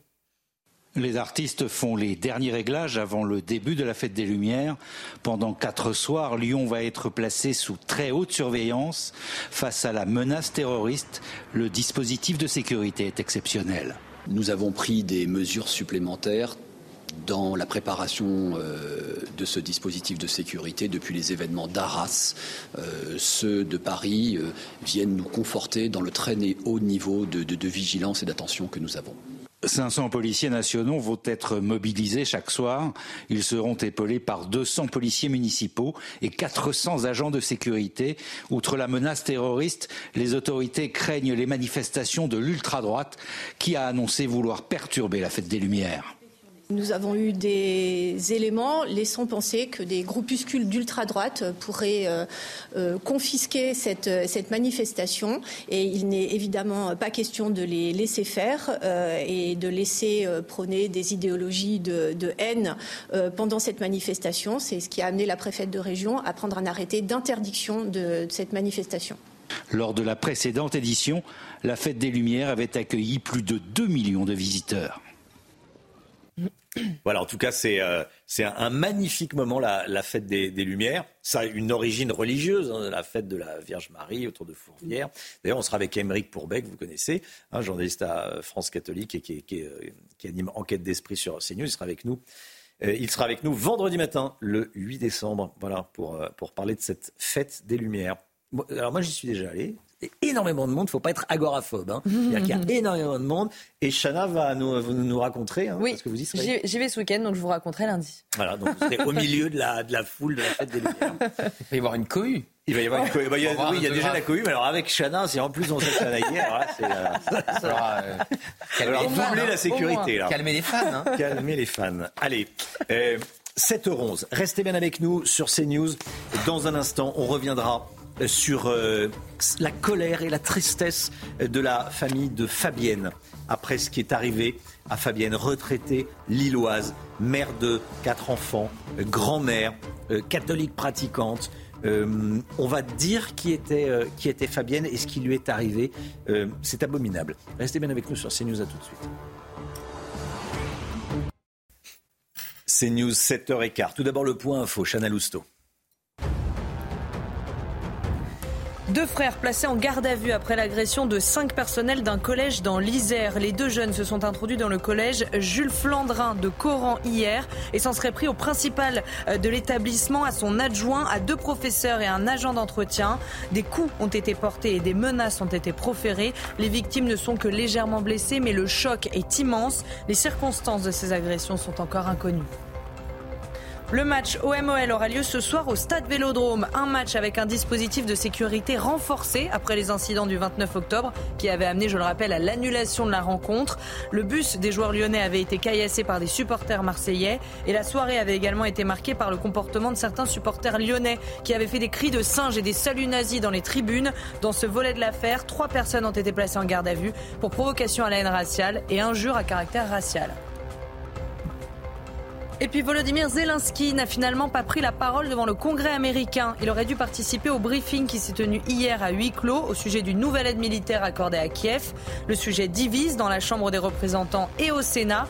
Les démocrates derrière Joe Biden sont favorables à cette aide, contrairement aux républicains qui ne veulent pas en entendre parler, sauf si les démocrates durcissent leur politique migratoire à la frontière avec le Mexique. C'est l'information numéro un ce matin. L'appel d'une famille qui ne veut pas qu'on oublie le nom de leurs proches victimes d'une agression innommable, d'une immense barbarie. En octobre dernier, Fabienne, une retraitée lilloise de 68 ans, a littéralement été massacrée par un mineur non accompagné déjà connu de la justice, Mohamed Memba. Tanguy Hamon euh, est avec nous. Tanguy, déjà, est-ce que vous pouvez revenir tout d'abord sur les faits? Eh bien, le 18 octobre, alors qu'elle venait de rentrer chez elle, Fabienne a été victime d'un meurtre, d'une violence terrible. Elle a été poignardée et égorgée. Le rapport d'autopsie qu'on a pu se procurer fait état de 37 plaies pénétrantes, 12 plaies superficielles sur l'ensemble du corps, des contusions au niveau du visage, au niveau du crâne. On parle aussi d'un étranglement. Le médecin légiste pointe dans son rapport des plaies qui ont été retrouvées précisément sur les parties génitales de cette dame. Il a dit que, que cela peut être lié à des actes de barbarie et de torture. Mohamed Bamba, le suspect euh, de ce meurtre, a été retrouvé par les forces de l'ordre le lendemain des faits. Il y a plusieurs éléments qui le désignent comme coupable, mais on a appris que le 10 novembre, plusieurs jours euh, après sa mise en détention, eh il s'est suicidé dans sa cellule, pardon, ce qui fait que si la juge d'instruction estime que c'est bien lui qui a commis les faits, eh l'affaire sera classée. Le profil de Mohamed Bamba est sidérant. Son parcours l'est également. Exactement, c'est un mineur euh, isolé qui serait arrivé en France de façon illégale donc en janvier 2022. Il était âgé à ce moment-là de 15 ou 16 ans. Il est de nationalité guinéenne ou ivoirienne. À son arrivée, il a été placé à l'aide sociale à, l'enfance, puis dans un foyer d'Antibes. Manifestement, il a fugué plusieurs fois de ce foyer. On retrouve sa trace en mars 2022 pour des faits de violence, puis en septembre 2023 encore pour des faits de violence sur une personne chargée de services publics. Quelques jours plus tard, il commet une nouvelle agression sur une touriste dans le RER e à Aulnay-sous-Bois. On nous indique que pour un simple regard, il lui a sauté dessus, il l'a traîné par les cheveux, il l'a étranglé. À ce moment-là, une demande d'hospitalisation d'office en service psychiatrique a été demandée, mais il s'enfuit de l'hôpital. On le retrouve quelques jours plus tard, le 26 septembre, pour un vol avec effraction dans une gare SNCF des Hauts-de-France. Là encore, hospitalisation d'office, mais trois jours plus tard, il n'est déjà plus à l'hôpital. Il intègre un, foyer dans la banlieue de Lille. On est là trois semaines avant le meurtre de Fabienne. Voilà, le garçon dont on parle s'est donné la mort ensuite, ce qui ajoute au drame. Euh, il semblerait, Tanguy, euh, qu'il ait eu des défaillances graves dans cette affaire dramatique. Oui, évidemment, euh, ce dossier euh, pose plusieurs interrogations, notamment dans le suivi des mineurs isolés. Apparemment, un signalement de fugue avait été fait en septembre euh, dernier, mais comme je vous l'ai indiqué, alors que plusieurs délits ont été commis depuis, eh bien, il n'a jamais été ramené dans son foyer initial à Antibes. On sait aussi, je vous l'ai indiqué, qu'il a été hospitalisé d'office en psychiatrie à plusieurs reprises, mais manifestement, il a à chaque fois quitté l'hôpital sans que l'on sache précisément pourquoi. Est-ce qu'il s'est enfui? Est-ce que des médecins ont jugé que son état était stable et donc qu'il pouvait retourner euh, sur la voie publique? Euh, On se demande aussi quelles ont été les mesures prises dans son foyer des Hauts-de-France alors que son état psychiatrique était inquiétant. On rappelle qu'il est arrivé dans ce foyer trois semaines seulement avant le meurtre. Et enfin, évidemment, la dernière interrogation est sur sa surveillance en détention, puisque, comme je vous l'ai indiqué, il s'est suicidé en cellule et que donc, de fait, euh, l'affaire ne pourra pas être jugée. Il n'y a pas eu de réaction politique, de mots de compassion des, politiques. La famille, euh, je le disais, est triste et en colère. On sera avec Christine, la belle-sœur de Fabienne, la belle-sœur de la victime, qui témoigne, euh, qui veut rendre hommage à sa belle-sœur et qui veut également que ça ne se reproduise pas. Elle va témoigner ce matin. Elle sera en direct avec nous à 8h30. Merci beaucoup Tanguy. Restez bien sur CNews. Dans un instant, on va parler du prix de l'or qui n'en finit pas de grimper. Il faut en acheter, ce qu'il faut en vendre, ce qu'il faut... Bon, tous les détails et peut-être même les conseils avec le Guillaume. Ouais, tout de suite.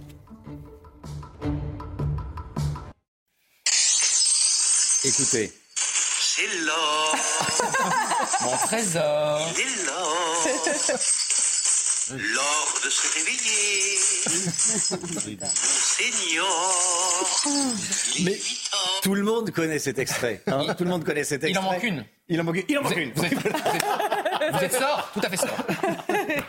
Vas-y, il manque une pièce d'or qui est planqué, qui est caché est sous le, sous le lit. Bon, on va parler de l'or ce matin, vous avez compris. Bon, avec, mhm. euh, avec Lomi Guillaume, le prix de l'or qui bat des records, qui n'en finit pas de grimper.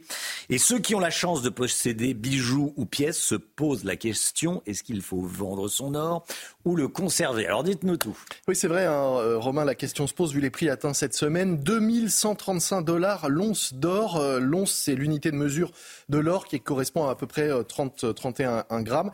Et 60 000 990 euros. Ça, c'est le prix au kilo de l'or en euros. Alors, comme souvent, dans les périodes de conflit et d'incertitude, hein, les cours de l'or s'envolent. L'or avait pris 8% déjà après euh, les attaques du Hamas le 7 octobre pour dépasser les 2000 euros euh, l'once. Et il a encore grimpé depuis début novembre. Résultat, de nombreux particuliers se ruent dans les boutiques d'achat d'or et de vente d'or pour faire estimer leurs bijoux, pièces ou petits lingots et éventuellement essayer d'en tirer une jolie plus-value. Par exemple, un Napoléon se revend vendait hier 354 euros, un souverain euh, or 458 euros et un lingotin de 20 grammes 1300 euros. Voilà quelques prix euh, de l'or actuellement. Alors, euh, alors, alors l'achat ou la vente d'or sont-ils taxés? Alors, il n'y a aucune taxe quand vous achetez euh, de l'or, ça c'est une bonne nouvelle. En revanche, attention, lors de la revente, l'État se sert et euh, largement, il y a une taxe à payer, une taxe qui peut être soit forfaitaire, dans ce cas-là, c'est 11% du montant de la vente hein, quand même, donc il faut bien calculer, ou une taxe uniquement sur la plus-value réalisée, c'est-à-dire la différence entre le prix de vente et le prix d'achat, elle peut atteindre 36,2%. Elle est dégressive euh, au fil des ans, mais il faut pouvoir prouver, avoir une preuve de la date d'achat de cet or. Comment les cours vont-ils évoluer selon vous, le MIC C'est évidemment, ouais, c'est évidemment très difficile à, prédire parce que de nombreux éléments influent sur le coût de l'or, le cours de, l'or et son coût, notamment, je le disais, l'évolution de la situation internationale. Toutefois, ce qu'on peut dire, c'est que le cours de l'or est en dollars. Or, ce cours du dollar devrait baisser, ce qui devrait rendre l'or moins cher pour les investisseurs internationaux. Par ailleurs, la Banque centrale européenne semble décider à ne pas augmenter, ne plus augmenter les taux, ce qui devrait, euh, ce qui aurait pu faire baisser l'or. Là, donc l'or devrait continuer à augmenter. Puis enfin, pour des raisons écologiques, on ne cherche plus d'or actuellement. Il n'y a plus vraiment de, nouvelles mines, donc il n'y a pas d'or nouveau qui arrive sur le marché. Le stock, la quantité est limitée, or la demande est toujours là. Ça devrait donc contribuer à faire prendre encore de la valeur à l'or. Tout semble indiquer que euh, si vendre de l'or peut être intéressant en ce moment, si on a besoin de liquidité, dans tous les cas, eh bien, le conserver peut aussi être une bonne option car les cours devraient continuer de grimper. Merci beaucoup, le Mick Guillaume. Voilà, donc plutôt acheter. Alors conserver et acheter peut-être. Voilà. Ça devrait continuer à, grimper. Donc si on a euh, quelques centaines d'euros. Euh, Mais je garantis rien. Hein. Si jamais ça baisse, de vous avez raison de vous, vous remboursez. C'est un risque à prendre. Vous, remboursez le manque à gagner. Cas, un placement, c'est un risque à prendre.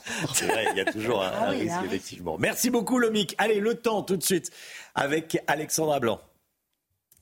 La météo avec Groupe Verlaine. Rénovation globale avec aide de l'État pour améliorer la performance énergétique de votre logement. Groupeverlaine.com Retrouvez la météo avec Authentique Grec Bailly-Fantis. Des tartinables 100% naturels et artisanales pour partager des moments gourmands. La météo avec vous, Alexandra, et attention au brouillard dans le sud-ouest aujourd'hui. Oh oui, attention, visibilité réduite dans le sud-ouest, mais également euh, sur le sud de la Bretagne. On a eu beaucoup de précipitations ces derniers jours et donc, conséquence, il y a de l'humidité dans l'air et euh, les brouillards sont bien présents ce matin. Visibilité réduite si vous êtes en Corrèze du côté de Brive-la-Gaillarde avec une visibilité de seulement 190 mètres. On retrouve également du brouillard à Montauban, à Limoges ou encore à Toulouse avec une visibilité de 700 mètres. Soyez donc bien prudents si vous prenez la route. Alors la bonne nouvelle, c'est que ce ne sont pas des brouillards givrants, mais uniquement des brouillards. Mais attention, le brouillard reste bien dangereux. Donc attention, prudent si vous êtes dans le sud-ouest ou encore sur le sud de la Bretagne. aujourd'hui, c'est globalement la plus belle journée de la semaine. Alors oui, on va avoir un temps très nuageux, mais en tout cas, le temps restera calme par rapport aux jours précédents. Pas de perturbations en perspective. Un temps très nuageux sur les trois quarts du pays. Du brouillard, on le disait, dans le sud-ouest. Et un temps assez humide, assez pluvieux sur le nord-est avec localement quelques flocons de neige entre la Lorraine et l'Alsace au-delà de 500, 600 euh, mètres d'altitude, plein soleil dans le sud et dans l'après-midi, on va retrouver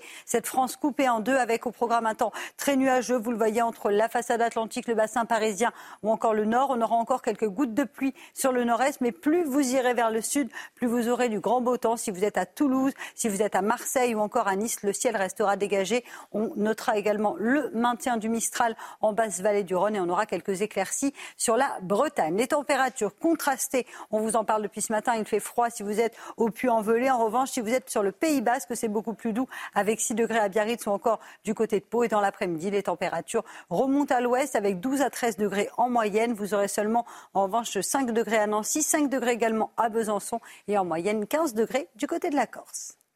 C'était la météo avec Authentique Grec Bailly-Fantis, des tartinables 100% naturels et artisanales pour partager des moments gourmands.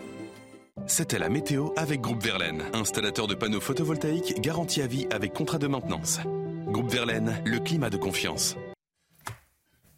7h30 dans 20 secondes. Merci d'être là, merci d'être avec nous. À la une ce matin, l'émotion, l'émotion dans le Val d'Oise après la mort de Kendi, 15 ans. Il a été tué lors d'une rixe lundi soir. On est allé sur place. Saal a publié une photo sur laquelle apparaissent les visages de chefs du Hamas éliminés. La destruction du groupe terroriste est toujours la priorité de l'armée israélienne. Harold Iman avec nous en plateau. La méthode Singapour, c'est grâce à elle que l'île de Singapour se hisse au sommet du classement PISA. Dévoilé hier, le ministre de l'Éducation nationale, Gabriel Attal, veut imposer la méthode Singapour aux élèves de primaire. Mais qu'est-ce que c'est? On va en parler dans un instant. On en sait plus sur la Rix qui a fait un mort dans le Val d'Oise. On vous en parlait dès hier, évidemment, dans, la matinale. Kendi, 15 ans, rentrait du lycée lorsqu'il a été pris à partie par une vingtaine d'individus. Il a été tué par un coup de couteau. Il s'agirait d'un règlement de compte entre euh, bandes rivales venant des communes de Daumont et d'Aisanville. Vous voyez ce reportage de nos reporters sur place, Audrey Berthaud et Charles Baget, avec le récit d'Augustin Donadieu. Toute la journée, plusieurs habitants d'Aisanville sont venus déposer des fleurs sur le lieu du drame. Dans cette commune de 10 000 âmes, cette nouvelle rixe entre des jeunes des villes de Daumont et d'Aisanville choque les habitants. C'est pas quelque chose qui se fait. Il faut penser aux parents, aux conséquences. Et c'est pas normal. Honnêtement, c'est pas normal. Faut, faut calmer les choses. Quoi. Maintenant, c'est plus les, les points, c'est plus rien. Maintenant, c'est que les coups de couteau. Euh, je suis un peu triste quoi, pour ce gamin. Selon nos confrères du Parisien, le jeune Candy, 15 ans, est la troisième personne à perdre la vie en quatre jours dans le département. Certains habitants se posent des questions. Qu'est-ce qui n'a pas marché pour que des enfants de 15 ans se retrouvent dans des bandes à s'affronter au point où il y, qu'il y ait des, euh, des morts? C'est, quand même une grosse interrogation. Quoi. Mais vraiment, ça fait peur. Ça fait peur. Le maire de la commune connaissait l'adolescent. Il était une personne très impliquée dans la vie locale. C'était un jeune homme de 15 ans, très investi au service jeunesse, qui comptait pas son temps pour aider à l'aide aux devoirs le soir. Les quelques souvenirs que j'avais, c'est qu'il avait même défendu une jeune fille au lycée suite à une altercation. Il n'y a pas très longtemps, il a défendu même un jeune homme sur une aire de jeu qu'on a sur la commune. Donc c'était vraiment la, bonne personne qu'il fallait connaître. je suis ému, mais on ne s'attendait pas à ça. Une enquête pour homicide volontaire a été ouverte. Les nombreuses caméras de surveillance de la ville sont en cours d'exploitation par les enquêteurs. Voilà la tristesse du maire. Qu'est-ce que vous voulez euh, un, adolescent de 15 ans qui meurt, c'est toujours un drame. Aujourd'hui, on pense d'ailleurs particulièrement à Thomas Perrotto, mort à la fin d'un bal à Crépole, bien sûr. Thomas, tué à coups de couteau. Aujourd'hui, il aurait eu 17 ans. Je voulais euh, absolument qu'on en parle ce matin. Voilà, Thomas qui aurait eu 17 ans aujourd'hui. Il était, il était né un, 6 décembre. Le chauffeur VTC qui a tué un supporter du FC Nantes conteste l'intention de meurtre. Je rappelle qu'il a, qu'il a été mis en examen pour homicide volontaire. Et les avocats du suspect racontent que le soir du drame, pendant les affrontements entre supporters, leur client a reçu plusieurs coups de poing au visage, mais aussi une bouteille en verre sur la tête. Et selon la version du chauffeur, il aurait agressé sa victime pour se défendre. Pourtant, les premières investigations orientent vers une toute autre thèse. Michael Chaillot.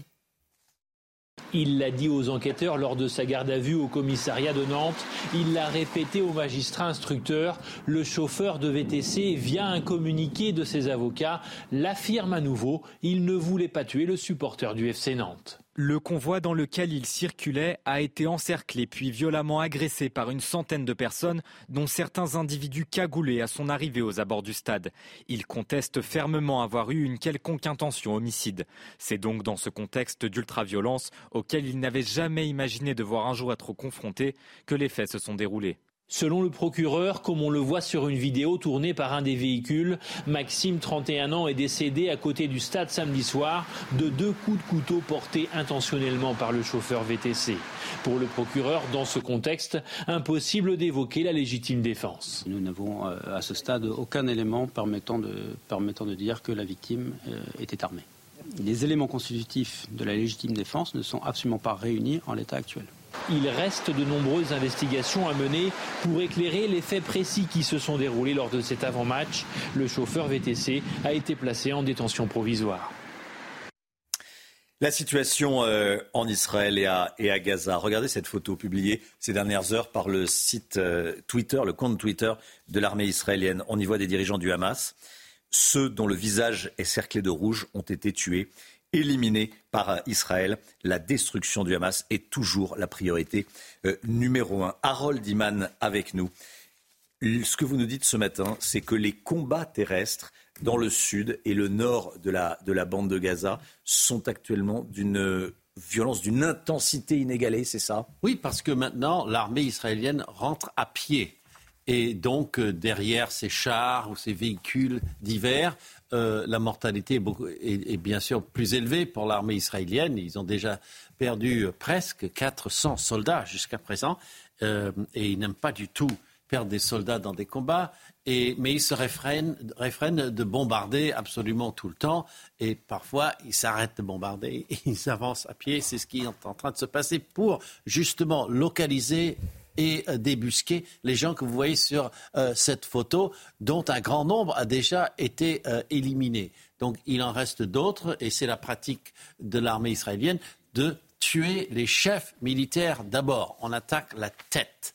Mais aussi, il faut se battre avec les fantassins, pour ainsi dire, les soldats du Hamas militaire. Ça, c'est le langage de l'armée israélienne. Hein. Ils ne disent pas toujours terroriste, terroriste, mais c'est la partie militaire du Hamas, et cette avancée sur Khan Younes marquera la fin de l'existence du Hamas comme force militaire organisée capable de, diriger des opérations coordonnées. Parce que le Gaza-ville, c'est déjà parti. Il reste que Khan Younes, cette ville où est sans doute euh, retranché le chef du Hamas militaire à Gaza, Yahya Sinwar.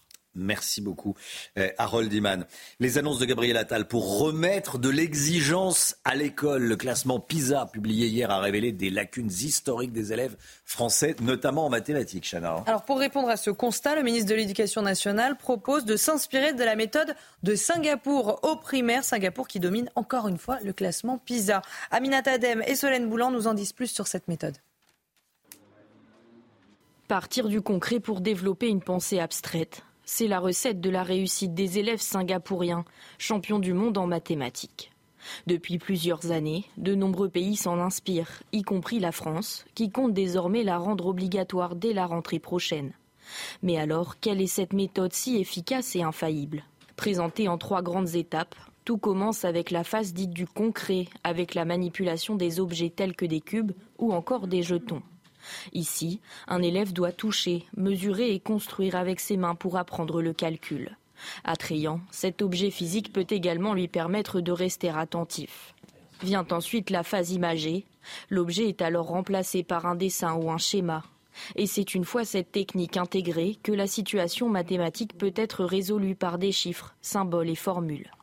Avec cette méthode, la progression de l'apprentissage des maths se veut adaptée. Chaque étape est enseignée en profondeur jusqu'à ce qu'elle soit complètement maîtrisée. Une planification didactique donc, par laquelle l'enseignant cherche à ne pas charger cognitivement les enfants. Espérons donc que la méthode Singapour réconciliera les Français avec les maths. Voilà, la méthode Singapour, la méthode Attal peut-être également pour euh, remettre de l'exigence à l'école. Pour l'instant, ça passe bien. Hein. Euh, Gabriel Attal, il passe bien. Alors, bizarrement, il vient du PS. Ça passe pas très bien à gauche parce que dès qu'on resserre la vis un peu à l'éducation nationale, il y a la gauche qui se tend un peu. Bon, bizarrement. Et euh, en, revanche, ça, passe bien à droite. Tiens, Gauthier Lebret. Ça passe très bien chez Eric Ciotti. J'ai même vu un tweet ce matin favorable d'Éric Zemmour. Hmm. Donc effectivement, c'est bien reçu à droite les mesures de, de Gabriel Attal. Après, globalement, celui qui peut affirmer que Gabriel Attal euh, fait un mauvais boulot depuis quatre mois ou est un mauvais politique, franchement, il est d'une malhonnêteté euh, absolue. Parce que après avoir interdit euh, la baya, après avoir mis un plan ambitieux, ce que personne n'avait fait sur le, contre le harcèlement scolaire à l'école, alors que son prédécesseur avait été défaillant, non pas que sur ce sujet, mais sur ce sujet en particulier, où Brigitte Macron avait dû accueillir des familles d'enfants qui s'étaient donné la mort, suicidés à cause du harcèlement scolaire, parce qu'il les avait mal reçus. Je parle bien sûr de, de.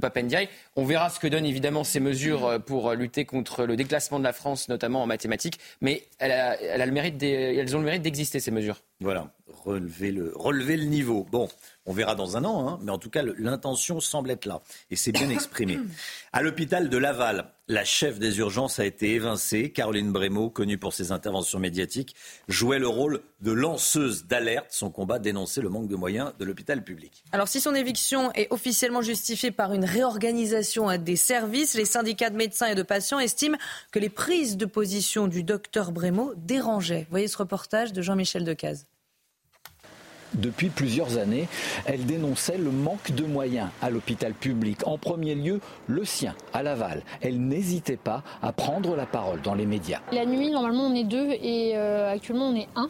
Mais sauf que dans les prochains jours, prochaines semaines, il n'y a, personne de posté certains jours ou certaines nuits. Depuis le début de la semaine, Caroline Brémaud n'est plus chef des urgences à Laval. Officiellement, l'ARS et la direction expliquent avoir fusionné les postes de responsable des urgences et du SAMU pour fluidifier le parcours du patient. Personne n'y croit. Tous les syndicats de médecins et de patients estiment que le docteur Brémaud a payé pour son action de lanceuse d'alerte. Caroline Brémaud ose dire tout ce que pensent beaucoup de personnes tout va et du coup elle en est sanctionnée par par son exclusion de la chefferie des urgences de l'hôpital de Laval. Pour l'instant, elle ne va pas perdre l'hôpital de Laval, pardon, ne va pas perdre de médecins, mais elle risquerait de dégoûter encore euh, plus euh, les, médecins qui souhaitent s'investir pour défendre l'hôpital public, parce qu'on peut voir que bah, si on ouvre trop sa bouche, bah, voilà, on est sanctionné. Hors micro, certains responsables administratifs et politiques lui reprochent de nuire à l'attractivité du territoire. Une pétition vient d'être lancée. C'est nous, il est 8h moins 20. Dans un instant, on va parler de l'avenir, se passer du pétrole. Vous savez. C'est l'objectif à terme. Les voitures sont de plus en plus électriques, donc on va consommer de moins en moins d'essence. Mais l'essence, c'est taxé, ça rapporte beaucoup d'argent à l'État. Il va falloir compenser. Qu'est-ce qui se prépare? On va voir ça avec Lomique Guillot. Restez bien avec nous sur CNews. À tout de suite. CNews, il est 8h moins le quart. Merci d'être là. Tout de suite, le point info, Chanel Housteau. Benjamin Netanyahou lance un appel à la communauté internationale. Il a interpellé tous les dirigeants sur les crimes sexuels subis par les Israéliens le 7 octobre et pendant la détention des otages. Le Premier ministre israélien demande au gouvernement de s'élever contre ces atrocités. Et par ailleurs, la commission sur les crimes sexuels commis par le Hamas a déjà recueilli plus de 1500 témoignages. L'islamiste radical à l'origine de l'attentat du pont Bir sera présenté à un juge antiterroriste dans la journée en vue de sa mise en examen. Une information judiciaire sera ouverte par le parquet national antiterroriste. Il est toujours en garde à vue ce matin. Il avait été interpellé samedi dernier après l'attaque, je le rappelle, qui a causé la mort d'un touriste germano-philippin et blessé deux autres personnes. Et puis le procès euh, de Monique Olivier euh, continue aujourd'hui. C'est le père d'Estelle Mouzin qui sera euh, auditionné. Il attend des réponses pour savoir exactement quel rôle l'ex-femme de Michel Fourniret a joué dans la disparition de sa fille il y a 20 ans. Je rappelle que le corps de la petite fille de 9 ans n'a jamais été retrouvé. Se passer du pétrole, ça coûte des, des euros sortir des énergies fossiles, ça va avoir un coût. Sortir du pétrole, en, clair, de l'essence. Et pour la première fois, on en a une idée précise. Dites-nous tout, le Guillaume. Oui, en effet, euh, Romain, hein, se passer du pétrole, c'est bon pour la planète, moins pour les finances publiques, car moins de ventes de carburant et de gaz, ça signifie moins de recettes fiscales pour l'État, et ces recettes sont conséquentes. La baisse de la fiscalité, la baisse des recettes va représenter 13 milliards d'euros de manque à gagner d'ici 2030 et jusqu'à 30 milliards d'euros d'ici 2050, selon les calculs de la Direction générale du Trésor, le grand comptable de l'État. Il faut savoir en effet que jusqu'à présent, les taxes sur les carburants rapportent plus de 40 milliards d'euros par an à l'État. C'est la moitié de ce que rapporte l'impôt sur le revenu. Mais avec la transition écologique, l'augmentation du nombre de voitures électriques et l'électrification plus générale de notre économie et de notre industrie notamment, on va de moins en moins consommer d'énergie fossile. Or, l'électricité, eh bien, elle est beaucoup moins taxée que le pétrole. Les recettes fiscales sur l'électricité vont certes augmenter avec l'augmentation de la consommation, mais elles vont passer de 1 à 3 milliards d'euros d'ici 2050. Pas de quoi compenser donc les plus de 30 milliards d'euros de pertes sur les recettes fiscales qui proviennent des énergies fossiles. Alors une fois qu'on a dit ça, comment l'État compte-t-il compenser cette, cette baisse colossale des recettes fiscales? Eh bien d'abord, à Bercy, on explique que rien, ne rien faire nous coûterait encore plus cher du point de vue environnemental, bien sûr, mais aussi économique. Ainsi, les experts bancaires ont calculé qu'une élévation de 3 degrés de la température mondiale nous ferait perdre 8 points de PIB. Ça représente 200 milliards d'euros. Il ne faut pas non plus oublier que le soutien actuel aux énergies fossiles nous a coûté très cher ces dernières années. En effet, les boucliers tarifaires et les chèques énergie ou carburant ont coûté 85 milliards d'euros sur 3 ans. Ça fait 28 milliards en moyenne par année. Donc euh, il y a là aussi des économies à faire. Alors qu'est-ce qu'on peut craindre d'une hausse de la fiscalité sur d'autres points pour, euh, pour compenser la, la baisse des recettes sur les carburants? Bah Oui, on peut imaginer que l'État va vouloir chercher à récupérer d'autres recettes puisqu'il va moins euh, gagner avec les énergies fossiles. Alors si on regarde ce qui se passe ailleurs, c'est possible en effet que de nouvelles taxes apparaissent. Dans les pays européens où l'électrification du parc automobile est plus avancée que chez nous, on a ainsi vu apparaître des péages urbains, par exemple, où on aide désormais moins à l'achat, on subventionne moins l'achat des véhicules électriques, une façon de faire entrer de nouvelles recettes dans les caisses de l'État. Merci beaucoup, le Guillaume. Restez bien avec nous sur CNews dans un instant, la politique avec vous, Paul Sugy. Bonjour, Paul. Bonjour, Romain. Pour le gouvernement, c'est tout, tout est de la faute du Rassemblement national. Hein? Quasiment tout. C'est ce que vous allez nous dire dans, euh, dans un instant. Petite pause publicitaire et l'œil, le point de vue de Paul Sugy dans euh, la matinale de CNews. A tout de suite. C'est News 8h10. Paul Sugy avec nous. Hier encore à l'Assemblée nationale, Elisabeth Borne s'en est prise vivement à Marine Le Pen. Elle l'a accusée d'être un obstacle à la lutte contre le terrorisme, Paul. Ah oui, c'était encore un grand moment de vie parlementaire, comme cette législature nous en réserve beaucoup. En fait, c'est bien simple, euh, le terrorisme, on avait l'impression que c'était la faute au RN. Alors Elisabeth Borne a répondu à Marine Le Pen en question au gouvernement. Elle lui dit, quand la France est touchée, il y a ceux qui agissent avec responsabilité. On imagine qu'elle pense au gouvernement. Et puis il y a vous et votre parti qui, une nouvelle fois, vous précipitez dans le seul but d'alimenter des polémiques. Elle continue. Elle lui dit encore à Marine Le Pen, le RN s'est systématiquement opposé aux mesures pour renforcer la protection des Français et à la lutte contre le terrorisme. Elle en cite trois qui datent de la précédente législature. Il y avait beaucoup moins de députés RN qu'il n'y en a aujourd'hui, mais enfin qu'importe. Euh, elle lui demande donc où était le Rassemblement national en 2017 lors du vote de la loi qui renforçait la sécurité intérieure et la lutte contre le terrorisme? Où était le RN euh, qui n'a pas voté non plus en 2021 la création d'un délit de séparatisme? Euh, ou encore où était le RN aussi en 2019 lors de la création du parquet national antiterroriste? Qu'oublie Elisabeth Borne, c'est que ces trois mesures ont donc été votées, que manifestement elles n'ont pas empêché euh, la survenue de l'attaque au couteau sur le quai de Grenelle samedi soir. C'est une diversion politique selon vous? Alors oui, c'est une, une, diversion, clairement, mais c'est une diversion qui est assumée comme une stratégie politique à part entière. Euh, non seulement Emmanuel Macron et sa majorité, Elisabeth Borne aussi, savent qu'ils ne sont au pouvoir que euh, grâce à l'ascension politique de Marine Le Pen, qui a été par deux fois le marchepied euh, de leur triomphe, mais en plus, le RN, au fond, c'est l'accessoire politique le plus commode pour se remettre à flot quand la situation vous échappe. C'est la stratégie de la faute au RN. La France est en ruine, c'est la faute à Marine. Le pays est en panne, c'est la faute à Jordan. Regardez, samedi soir, elle, été préparée. C'est ça, un, un, Iranien donc, qui a été naturalisé, qui avait prêté allégeance à Daesh, qui a été déjà condamné pour un projet d'attentat, commet une tuerie islamiste dans les rues de Paris. Et eh bien mardi, de façon quasiment rituelle, à l'Assemblée en séance de questions au gouvernement, euh, Elisabeth Borne, qui elle est au gouvernement depuis six ans, alors que le RN n'a jamais été au pouvoir, explique tranquillement que les trous dans la raquette, c'est la faute au RN. Avant ça, il y a une bande de racailles qui agresse des gamins et qui en tue un au cours d'une fête. Éric Dupont-Moretti, quelques jours après, prend sa grosse voix, là encore aussi à l'Assemblée nationale le mardi après-midi, pour dire que s'il y a deux France qui se font face, s'il y a de la stigmatisation, s'il y a une, désagrégation de tout sentiment d'appartenance commune, c'est de la faute au. Euh, un peu plus tôt, des djihadistes ont attaqué Israël de la plus ignoble des façons, et en France, vous avez des collabos islamistes qui applaudissent des deux mains en glorifiant le Hamas. Mais au lendemain de cette attaque, Olivier Véran explique que l'antisémitisme, c'est la faute au. On nous a épargné les punaises de lit ou la tempête dans le Pas-de-Calais, mais enfin on a l'impression que tout est de la faute au.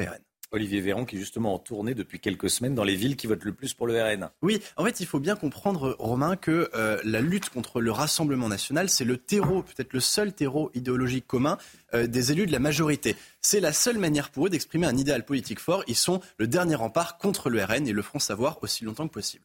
Paul Sugy, merci beaucoup Paul. Vous l'aviez écrit, hein, euh, la France est en ruine, c'est la faute à Marine. J'aimerais avoir, autant de... J'aimerais avoir autant de génie spontané à 7h du matin, mais c'est vous. c'est vous, mais voilà, c'était écrit. Bon, ça reste, ça reste. c'est une tellement bonne idée que. Non, c'est pas ça. C'est que euh, quand j'ai une bonne idée, j'ai toujours emprunté. ça aurait pu être emprunté à quelqu'un. Voilà. Bon. Euh, tiens, c'était hier soir la remise du prix Presse Club Humour et Politique. Le grand vainqueur est Édouard Philippe, vous savez, pour son euh, trait d'esprit concernant sa transformation physique, l'ancien Premier ministre atteint d'alopécie et de vitiligo, qui avait déclaré, c'est pour cette phrase qu'il a reçu le, prix de l'humour politique, si vous pensez qu'il faut être un playboy en France pour être élu, j'ai quand même quelques contre-exemples. Bon, on, ne cite pas de nom, on ne cite pas de nom, s'il vous plaît. Euh, pas le physique. Parmi les autres petites phrases, celle de Xavier Bertrand, le gouvernement de Mme Borne est aussi expert en justice que moi, je suis expert en régime amincissant. c'est assez, marrant aussi. Euh, d'ailleurs, dans son discours hier soir, Xavier Bertrand s'est amusé d'une question qu'un journaliste lui a posée un jour sur un plateau télé.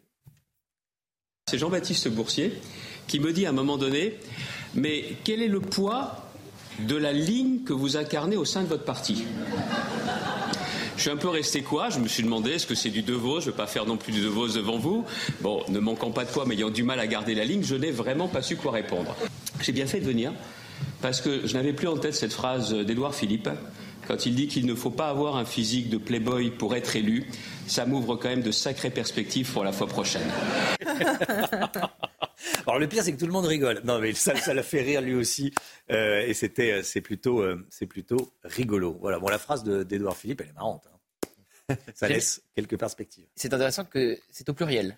Quelques contre-exemples. Oui, il y en a plusieurs voilà, qui ont été élus alors qu'ils n'ont pas un physique de, playboy. Mais effectivement, ça n'a rien à voir avec la, la politique, le physique. Allez, il est 7h57. 8h10. 8h10. C'est Sacha Houlier, député Renaissance, président de la commission des lois de l'Assemblée nationale, qui sera l'invité de Sonia Mabrouk. Grande interview sur CNews et sur Europe 1. Tout d'abord, le temps avec Alexandra Blanc.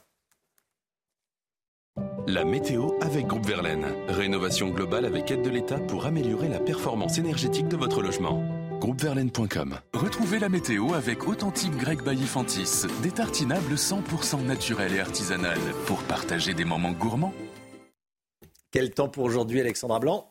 Eh bien, beaucoup de nuages, mais c'est globalement la plus belle journée de la semaine. Et oui, avec un temps très nuageux, mais sans précipitation ou presque pas de perturbation. Il faudra attendre demain pour retrouver un temps beaucoup plus mitigé, beaucoup plus agité. Alors ce matin, attention, on surveille les brouillards, brouillards nombreux sur le sud-ouest, le long de la Garonne ou encore en remontant vers le sud de la Bretagne. On a également un temps très nuageux entre le nord, le bassin parisien, la Touraine ou encore en redescendant vers le massif central. Et puis actuellement, quelques petites gouttes de pluie euh, sur le nord-est avec de la neige attendue au-delà de 500-600 mètres d'altitude. Dans l'après-midi, France coupée en deux. Plus vous irez vers le sud, plus vous aurez du grand beau temps sur le sud de la Garonne, au niveau du golfe du Lion, entre la côte d'Azur et la Corse. Là, le ciel restera parfaitement dégagé avec le maintien de quelques bonnes rafales de vent, maintien du Mistral en basse vallée du Rhône. En revanche, sur les régions du nord, on ne verra pas le soleil. Si on est à Strasbourg, si on est à Paris, si on est à Lille ou encore à Tours, le temps va rester bien bouché aujourd'hui, bien nuageux. On pourrait en revanche avoir quelques éclaircies du côté de la Bretagne. Les températures, elles restent contrastées. Il fait froid au puits ce matin, tandis que la douceur se maintient autour du golfe du Lion ou encore en allant vers le Pays Basque. On retrouve également 6 degrés à Perpignan ou encore à Ajaccio. Et dans l'après-midi, les températures restent à peu près stationnaires par rapport à hier. C'est le grand écart selon les villes avec 15 degrés à Perpignan contre seulement 5 degrés à Nancy ou encore du côté de Besançon. Vous aurez 14 degrés dans le sud-ouest et en moyenne 14 degrés sous euh, le soleil niçois. La suite du programme, nouvelle perturbation qui va arriver dans le courant de la soirée par la Bretagne, qui va traverser le pays demain avec au programme de fortes précipitations mais également de bonnes rafales de vent sur la façade atlantique. Et puis vendredi, la perturbation va continuer sa route en direction de l'est du pays. On devrait retrouver un temps lumineux sur le nord vendredi. Et surtout, ce qui va primer dans les jours qui arrivent, eh c'est la douceur qui va se remettre en place avec des températures qui vont remonter et qui vont d'ailleurs repasser au-dessus des normales de saison. Le week-end s'annonce parfois pluvieux, mais très doux, au nord comme au sud d'ailleurs. C'était la météo avec Authentique Grec Baillifantis, des tartinables 100% naturels et artisanales pour partager des moments gourmands. C'était la météo avec Groupe Verlaine, installateur de panneaux photovoltaïques garantis à vie avec contrat de maintenance. Groupe Verlaine, le climat de confiance. CNews, il est 8h. Bienvenue à tous. Vous regardez la matinale de CNews. Le cri de colère et de tristesse d'une famille à Lille. Un mois et demi après le meurtre de Fabienne dans des conditions abominables, tuée par un mineur non accompagné, la belle-sœur de la victime estime qu'on ne peut plus laisser faire. Elle dénonce l'absence de réaction de la part des politiques, à commencer par la maire de Lille, où ça s'est passé, Martine Aubry. On va vous raconter son histoire. On est également avec Tanguy Hamon du service police-justice de CNews. Et on sera avec la belle-sœur de la victime à 8h30. Et puis l'armée israélienne a dit hier être aux prises avec le Hamas dans Khan Younes.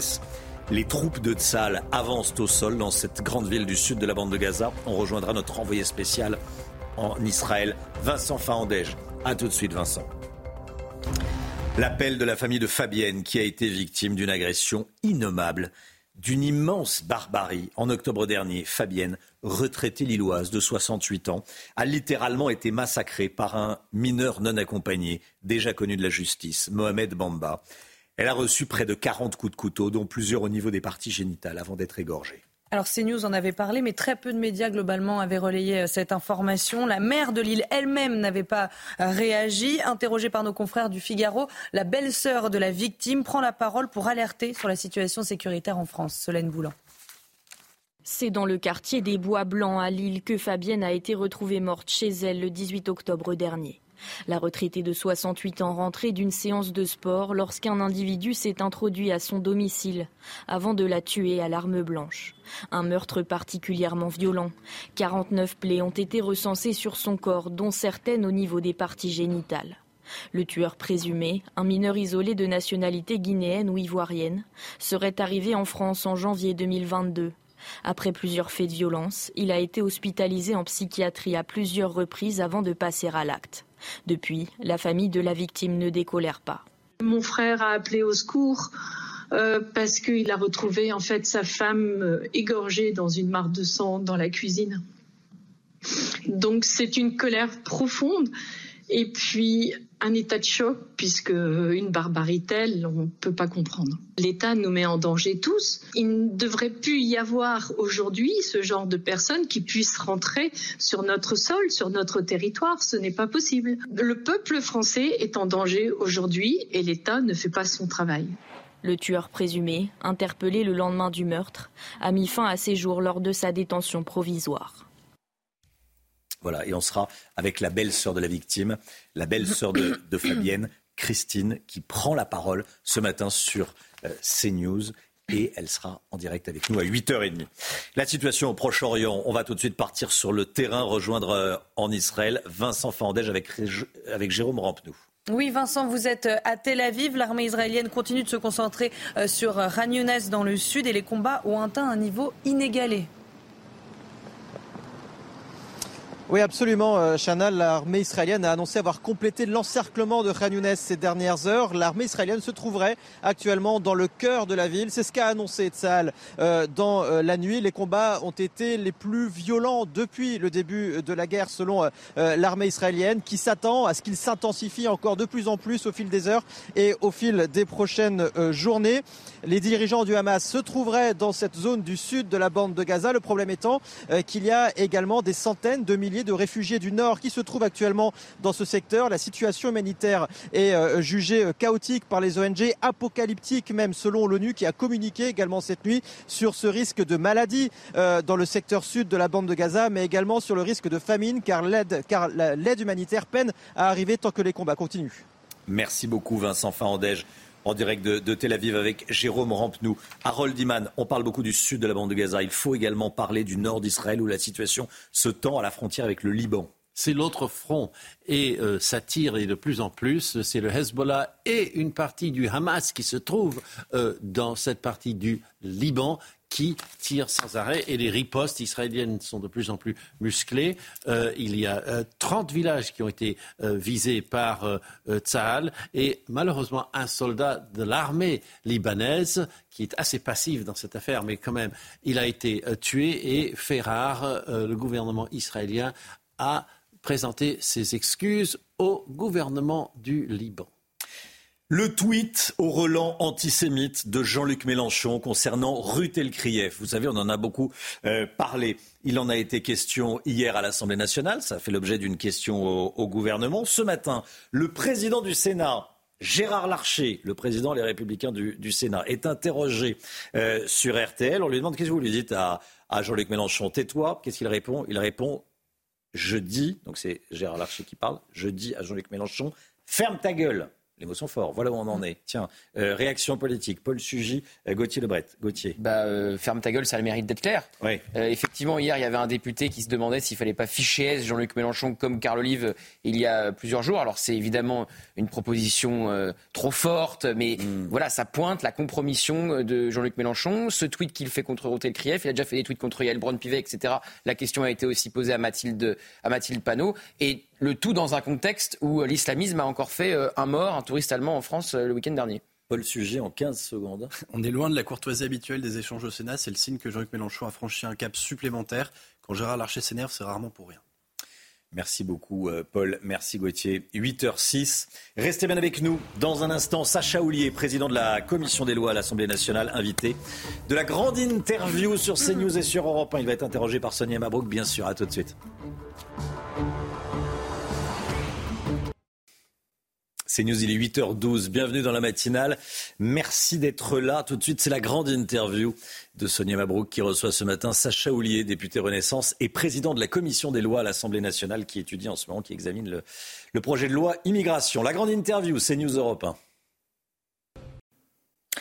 Place donc à la grande interview sur euh, CNews et Europe 1. Bonjour à vous, Sacha Houlier. Bonjour et merci d'être là. Bienvenue. Vous êtes député de la Vienne, Renaissance. Vous êtes le président de la puissante commission des lois à l'Assemblée nationale. Et on vous présente aussi souvent comme euh, l'aile gauche de la Macronie. On va en parler. Alors après l'attentat islamiste à Paris, on se dirige vers euh, la fin de la garde à vue pour euh, l'assaillant et une mise en examen, bien sûr. Est-ce que vous pensez, Sacha Ollier, qu'en l'état actuel, notre état de droit protège les Français? Je pense que nous avons pris beaucoup de mesures, effectivement, pour protéger les Français depuis 2017, puisque lorsqu'on est sorti d'état d'urgence sécuritaire, nous avons pris toute une série de dispositions, que ces dispositions, malheureusement, elles n'ont pas trouvé à s'appliquer pour euh, le terroriste de Grenelle, parce qu'il est sorti de prison avant que nous n'adoptions euh, les mesures en 2021, pour une raison simple. En 2020, nous avons tenté de créer une rétention de sûreté. Censurée. Censurée par le Conseil constitutionnel au mois d'août, le 7 août 2020. Quel a été d'ailleurs l'argument euh, du Conseil constitutionnel pour censurer euh, cela des, mesures qui étaient disproportionnées par rapport euh, à l'enjeu. Et donc, il a donné une grille de lecture pour permettre de relégiférer, ce que nous avons fait immédiatement. Nous n'avons pas perdu de temps. Un suivi socio-judiciaire. Un suivi socio-judiciaire qui permet tout de même, pendant cinq ans, après la sortie de prison, d'avoir normalement un suivi étroit de ces personnes-là. Vous reconnaissez la, que difficulté entre retenir quelqu'un, euh, l'empêcher d'être à l'extérieur et le suivre, il y a quand même un monde. Avec une possibilité d'assignation à résidence, avec une possibilité de le faire pointer au commissariat, avec, donc avec des mesures qui sont dégradées par rapport à une mesure de sûreté, certainement, mais avec des mesures qui auraient pu s'appliquer euh, à, ce, à, cette personnalité, à ce terroriste euh, de Grenelle. Sauf que la loi pénale n'est pas rétroactive et que la nouvelle mesure, nous l'avons adoptée en 2021. Mais dire que nous n'avons rien fait, dire que nous sommes restés les mains dans les poches, quand et je le redis parce que c'est ce qu'a dit un Elisabeth est un échec, nous sommes d'accord. Totalement. Collectif, diriez-vous? C'est un échec collectif parce que d'abord c'est toute la nation qui est touchée. C'est toute la nation qui est touchée. Mais je reprends ce que je voulais vous dire. Dire que nous avions euh, tout raté, que nous sommes restés les bras croisés ou les mains dans les poches. Alors même que euh, ceux qui nous le reprochent, le Rassemblement national notamment, n'ont voté aucun des textes. Aucun des textes. Ni celui de 2020, ni celui de 2021. Les trouvant insuffisants ni par ailleurs la loi séparatisme qui permet de, fermer tous les lieux de radicalisation, à commencer par les lieux de culte radicalisés. Eh bien, je trouve que c'est un peu fort de café parce qu'on dit on désarme l'État, on ne permet pas à la majorité de faire son travail en spéculant sur les échecs futurs et puis en disant bah, vous voyez, on vous l'avait bien dit. Mais quand euh, on ne nous permet pas de travailler correctement, c'est facile de nous dire qu'ensuite on a échoué. Vous avez dit fort de café. Est-ce que vous ne trouvez pas quand même à l'inverse fort de café de dire que c'est la faute au Rassemblement national si on en est arrivé là? Non, je vous dis que c'est une faute collective. Ce qu'a dit un peu hier Elisabeth Borne. Hein. Je vous dis que c'est une faute collective, c'est une faute pour la nation. C'est d'ailleurs un drame pour la nation de constater que euh, des attentats terroristes sont encore perpétués sur son sol. Et donc c'est aussi une mobilisation totale parce que il y a des mesures dures, les mesures qu'on vient d'évoquer, et puis il y a les moyens qu'on se donne. Oui, mais c'est Chaoulier, quels moyens quand c'est censuré par le Conseil constitutionnel Est-ce que vous estimez que vous êtes pieds et poings liés justement par cet état de droit? Non, parce que je vous dis ensuite qu'après la, censure de 2020, nous avons adopté une nouvelle mesure. Ce que je vous dis aussi, c'est que les services de renseignement, moi j'ai présidé l'année dernière la délégation parlementaire au renseignement. Les services de renseignement n'ont, dans notre pays, jamais eu autant de moyens. Et ils ont encore été accrus par la loi de programmation militaire portée par Sébastien Lecornu, qui a ajouté 5 milliards d'euros pour les 5 prochaines années pour nos services de renseignement. Et voyez que depuis 2017, avec un renforcement considérable des effectifs de la DGSI, de leur capacité de suivi, des forces de projection bah de la DGSI. Tout va bien, pardonnez-moi d'être un peu réductrice. On a l'impression que tout va bien et que tout est mis en place pour protéger les Français. Ce que je dis, c'est que euh, entre 2017 et 2022, on a pu croire que le risque terroriste islamiste en France était derrière nous. On a pu le croire. Qui a pu le croire? L'opinion, pas les services de renseignement. Non, on, a pu, on a pu penser que ce risque euh, était en, diminution. Il n'est pas en diminution. Il, nécessite une mobilisation totale des services. Les services l'ont euh, bien, bien au clair. Euh, les politiques, je crois, à l'Assemblée le, le, savent aussi. En revanche, je pense que tout cela mérite un peu mieux que le pugilat que nous vivons en permanence. Il mérite une mobilisation générale, y compris sur les mesures. Et le ministre de l'Intérieur, a proposé de renforcer des mesures qui d'ailleurs sont issues directement. On va en parler. De, des mesures de, lutte contre, non, non, de lutte contre le terrorisme, mm-hmm. notamment par euh, une mesure individuelle qui serait comme une assignation à résidence une obligation de soins, hmm. donc un développement de ce qu'on appelle les mesures individuelles. L'attentat du père Hamel, il y avait déjà ces assignations, il y avait déjà euh, un, bracelet électronique et c'est passé outre. Est-ce que vous pensez, je vous repose la question, vous êtes sûr que l'état de droit actuel, qu'en sortir, ce serait une brèche pour la démocratie L'attentat du père Hamel que vous décrivez, euh, on avait aussi peut-être euh, peu, peu ou pas suffisamment de moyens dans les forces de l'ordre, ce que nous avons aussi rétabli, puisque une loi de novembre 2022 là qui a été voté plus largement à l'Assemblée, donc je le reconnais à ceux qui ont bien voulu nous aider, à octroyer des moyens nettement supplémentaires, la LOPMI, aux policiers, aux gendarmes, aux services de renseignement. C'est un ensemble, c'est un édifice. Et, et pour le coup, c'est un édifice sur lequel nous ne renoncerons pas. Euh, à une question qui lui a été posée euh, ce matin, le président du Sénat, Gérard Larcher, au sujet de Jean-Luc Mélenchon et de son attaque vis-à-vis de notre consoeur euh, Krief, a répondu, je cite, hein, Ferme ta gueule. Voici le message qu'il a à Jean-Luc Mélenchon. Est-ce que vous avez le même message, du même acabit Non, le, président du Sénat ne devrait pas dire ça. je pense que face aux outrances de Jean-Luc Mélenchon, il appartient à la classe politique d'être un peu plus responsable et de prendre plus de hauteur mais qui doit avoir euh, plus de responsabilité Parce que c'est pas Jean-Luc Mélenchon Ah non, mais Jean-Luc Jean Mélenchon, il, a fait, il a fait la démonstration totale de son irresponsabilité. Est-ce qu'il faut en réponse se mettre à son niveau et s'élever Moi, je pense qu'il faut davantage s'élever. Euh, le député Renaissance des Français de l'étranger, c'était justement à l'Assemblée. Stéphane Vogetta a émis l'idée d'un fichier S, Jean-Luc Mélenchon. Et ici même, Sacha Oulier, ça vous fait sourire, mais Carl Olive aussi, de votre, euh, de votre, de la majorité, a aussi dit la même chose. Il faudrait fichier S, Jean-Luc Mélenchon. Je, je, pense pas qu'il à la... Non, non, je pense pas qu'il fait le fichier S. En revanche, ce que je, je l'ai dit, et je l'ai dit à, des confrères à vous. Je pense qu'il y a une stratégie de la France insoumise euh, aujourd'hui qui est celle d'une ultra radicalisation des propos, euh, parfois dans une outrance qui peut tomber, y compris sous le coup de la loi. Et donc, et lorsque c'est le cas, ça doit être euh, sanctionné de façon totalement dure, enfin, qui n'est pas à, négocier sur ce sujet. Mais ce que je veux dire par rapport à ça, c'est que c'est aussi une stratégie pour nous détourner de l'essentiel. C'est quoi l'essentiel? Bah, Du soutien d'abord à nos forces de l'ordre, du soutien euh, à toute la politique qui est conduite contre l'islam radical dans notre pays, du soutien finalement à tout ce qui est déployé pour qu'on protège les Français.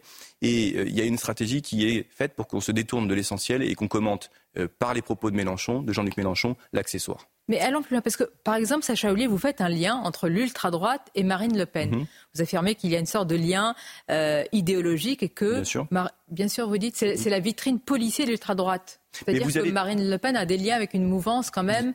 Jean-Luc Mélenchon, c'est le meilleur tract pour Marine Le Pen. C'est-à-dire qu'avec ses outrances, avec sa façon de, de cannibaliser le débat, euh, c'est comme euh, si on avait une forme de, de mouletta qui attirait l'attention euh, publique de tout le monde et qui nous détournait de tout ce que peuvent être des propos qui ne sont pas davantage acceptables de la part de Marine Le Pen ou de Jordan Bardella. Et Jean-Luc Mélenchon, quelque part, il est l'idiot utile du Rassemblement national. Et vous, vous êtes entre les deux dans le camp de la raison. Ce que, ce que je dis, c'est que nous, on s'efforce de faire le mieux que nous pouvons pour protéger les Français, pour nous donner moyens à nos services de renseignement, pour accompagner les forces de police et pour assurer la sécurité du pays. Dire que tout est parfait, je ne m'y risquerai pas, et vous le savez, puisqu'on constate encore des difficultés ou, des drames dans notre pays. Est-ce que vous faites un lien entre tous ces sujets et le projet de loi euh, immigration Hier, aux 20h de TF1, Jordan Bardella a appelé à un sursaut euh, sécuritaire, mais aussi sur la politique migratoire. Est-ce qu'il y a un lien avec le projet de loi immigration entre terrorisme et immigration pour vous? Ou alors vous le contestez, vous en êtes peut-être même choqué? Le, lien entre terrorisme et immigration, non, certainement pas. la question entre la délinquance et euh, des personnes en situation irrégulière dans notre pays. Parfois, il existe. Il y a certaines statistiques, d'ailleurs, qui, font état euh, d'une délinquance étrangère dans les grandes métropoles. En revanche, le signe égal entre délinquance et immigration, certainement pas. Mais comme on ne veut pas, moi, je ne veux pas avoir euh, me cacher le visage. Il y a aujourd'hui 4000 étrangers délinquants en situation irrégulière dans notre pays qui ne sont pas expulsables par le fait de la loi. Et c'est cette loi que nous voulons changer.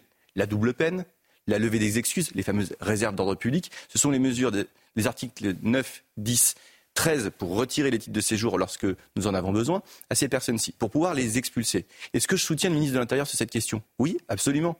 Et d'ailleurs, c'est pour ça qu'on s'est démené toute la semaine dernière pour faire adopter le projet de loi en commission des totalement, lois. Euh, version euh, totalement différente de ah, celle. pas, pas, sur ces éléments essentiels. Pas sur ces éléments, mais sur tout le reste. Et parlons-en. Euh, c'est le cas pour l'AME, la commission des lois de l'Assemblée que vous présidez, je le rappelle, Sacha Ollier, a totalement rétabli d'abord l'AME après que le Sénat ait proposé une aide médicale d'urgence. Alors l'AME, je le rappelle, c'est l'aide médicale d'État pour les étrangers en situation irrégulière. Et vous dites que c'est le socle de la fraternité à la française. Alors parlons-en parce qu'il y a un rapport qui a été rédigé par un ancien préfet Mm. et un spécialiste des questions de l'immigration, c'est Patrick Stefanini, LR, et par Claude Devin, ex-ministre PS.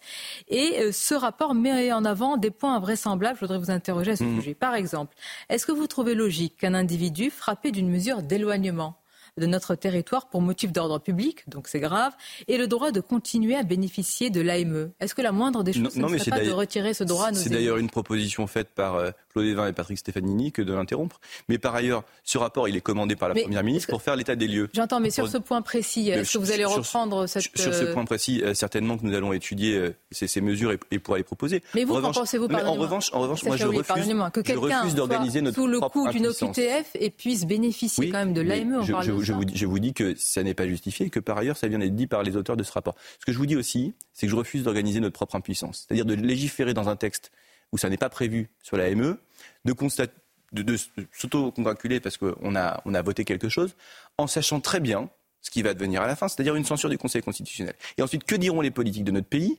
Voyez que nous sommes empêchés. vous avez dit vous-même, Sacha Ollier, que l'AME, euh, que c'était notre honneur, que c'était vraiment la générosité à la France. Donc je poursuis.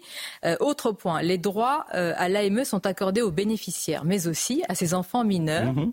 et à ses proches s'ils sont déclarés, je cite, cohabitants avec lui. Bien sûr. Tous les cohabitants donc bénéficient de l'AME. Mhm. Jusqu'où va la générosité? ce que dit ce rapport, c'est que l'AME n'est pas un facteur d'attractivité pour les étrangers. pourquoi vous me je, vais, je, vais vous répondre très précisément je l'ai lu le rapport. ça, c'est l'aspect général. mais quand on va plus loin je vais vous répondre sur ce point précis, mais vous me laissez juste donner deux éléments. D'abord, que ce n'est pas un élément d'attractivité euh, pour l'étranger dans notre pays, et que c'est une couverture qui protège à la fois les étrangers mais aussi les Français de, tous les, toutes les, les, maladies qui pourraient euh, finalement advenir si nous ne prenions pas en charge toutes les personnes qui sont sur notre territoire. En revanche, sur la question des personnes qui sont en situation irrégulière et dangereuse, vous l'avez cité, c'est une proposition de réforme qui a été euh, faite par le rapport Stefanini. Sur la Est-ce que ça va être dans, la version finale Sur la situation des ayants droit que vous avez cité, c'est une des autres propositions du rapport Stefanini que nous pouvons étudier. Sur est-ce que ça va être dans, le, dans, la version finale Non. Mais pour une simple et bonne raison, c'est que ce texte ne, ne traitant pas de l'AME, si nous prévoyons des mesures. Votre réponse est trop facile. Non, mais si nous prévoyons des, mesures spécifiques sur l'AME, si nous prévoyons des mesures spécifiques sur l'AME, nous connaissons le sort de ces mesures à la fin. Et que diront les politiques? Le gouvernement est impuissant, il est tenu par le Conseil constitutionnel. Ça n'est pas vrai. Je voudrais continuer. Ça n'est pas vrai. Mais par contre, c'est une organisation de sa propre impuissance à laquelle je renonce. Je trouve que c'est important parce que je, rappelle que c'est vous qui avez dit que l'AME c'est important pour la fraternité. Et je trouve que quand même euh, faire bénéficier l'AME, vous en êtes d'accord, à quelqu'un qui est un ennemi de la France parce que frappé par une mesure d'éloignement, c'est de quoi de quoi interroger. Mais je, je, dit que j'avais pas de difficulté pour ça. D'ailleurs, l'AME, euh, dans le rapport, il est dit que ce sont 411 000 bénéficiaires en 2022 et qu'un étranger sur deux qui a le droit n'en bénéficie pas, ou en tout cas ne la demande pas. Ce qui montre qu'on est largement euh, exonéré, en tout cas protégé des mesures de, subversion de l'AME qu'on a décrites, qu'on a présentées par rapport à la version sénatoriale. Le rapport préconise aussi de limiter la liste des pathologies qui sont automatiquement prises en charge par l'AME, exemple pour les actes de kiné ou encore les prothèses auditives et dentaires. Il prévoit également de, il prévoit également de faire un, les enlever il prévoit également de, faire un bilan de santé complet au départ, à l'arrivée de l'étranger euh, euh, en, France, notamment pour qu'on n'engage pas des protocoles qui soient extrêmement lourds, coûteux et longs. Euh, pour, des, pour, certains étrangers. Tous ces, tous ces, tous ces mesures, toutes ces préconisations. Vous avez l'air de les balayer d'un revers de main. Non, parce que toutes ces mesures, elles sont plutôt intéressantes. Ce que je peux vous dire aussi. Je vais vous dire, je pense qu'elles sont choquantes pour le grand public. Ce que je peux vous dire aussi, c'est que le même rapport a expliqué en long, en large et en travers que la version sénatoriale était inutile et dangereuse.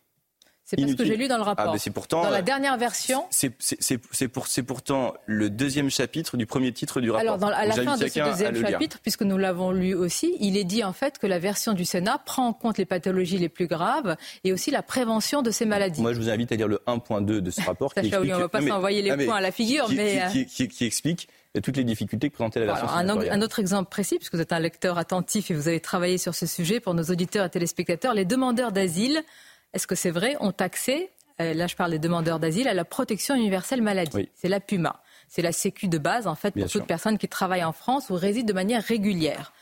Alors pourquoi cette PUMA est-elle légitime pour les demandeurs d'asile au lieu de l'AME Et même, ils restent avec la PUMA même s'ils sont déboutés du droit d'asile pendant six mois. Ben, justement, ce que propose le rapport, c'est un alignement des régimes entre la PUMA et l'AME et pour qu'il n'y ait pas d'abord un, de rupture et deux de concurrence entre certains types de protection, parce que euh, précisément c'est une. Alors, vous allez en tenir voyez, compte? voyez, on, va en tenir compte, mais je vais vous dire une chose euh, par rapport à ça. Ce qui peut paraître choquant pour nos concitoyens, c'est la difficulté qu'eux ont d'avoir accès à un médecin euh, par rapport aux étrangers. Ce que dit le rapport, c'est que les étrangers ne sont pas privilégiés par rapport à nos concitoyens. Et ça, c'est extra... C'est pas ce que je dis. Hein. Là, on a pris des points précis. il ne s'agit pas de stigmatiser je, je, suis d'accord avec vous, mais ce que je veux vous dire par rapport à ça, c'est que, que nos concitoyens doivent entendre, c'est que nous ne priorisons pas, par rapport à eux, les étrangers en France dans les situations de soins. Et c'est extrêmement important parce que dans l'acceptation de ce type de dispositif, c'est aussi une donnée clé.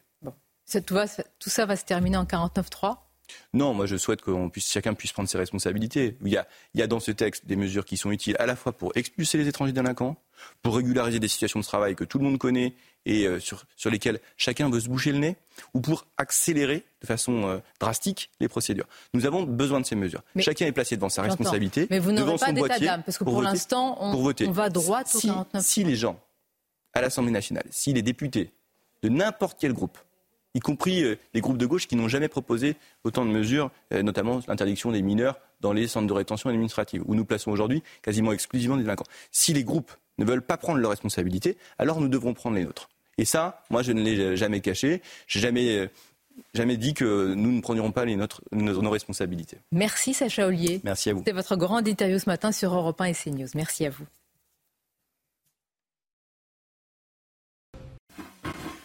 C'est News, il est 8h29. Merci à vous, Sonia Mabrouk, et à votre invité, Sacha Oulier, président de la commission des lois à l'Assemblée nationale et député Renaissance.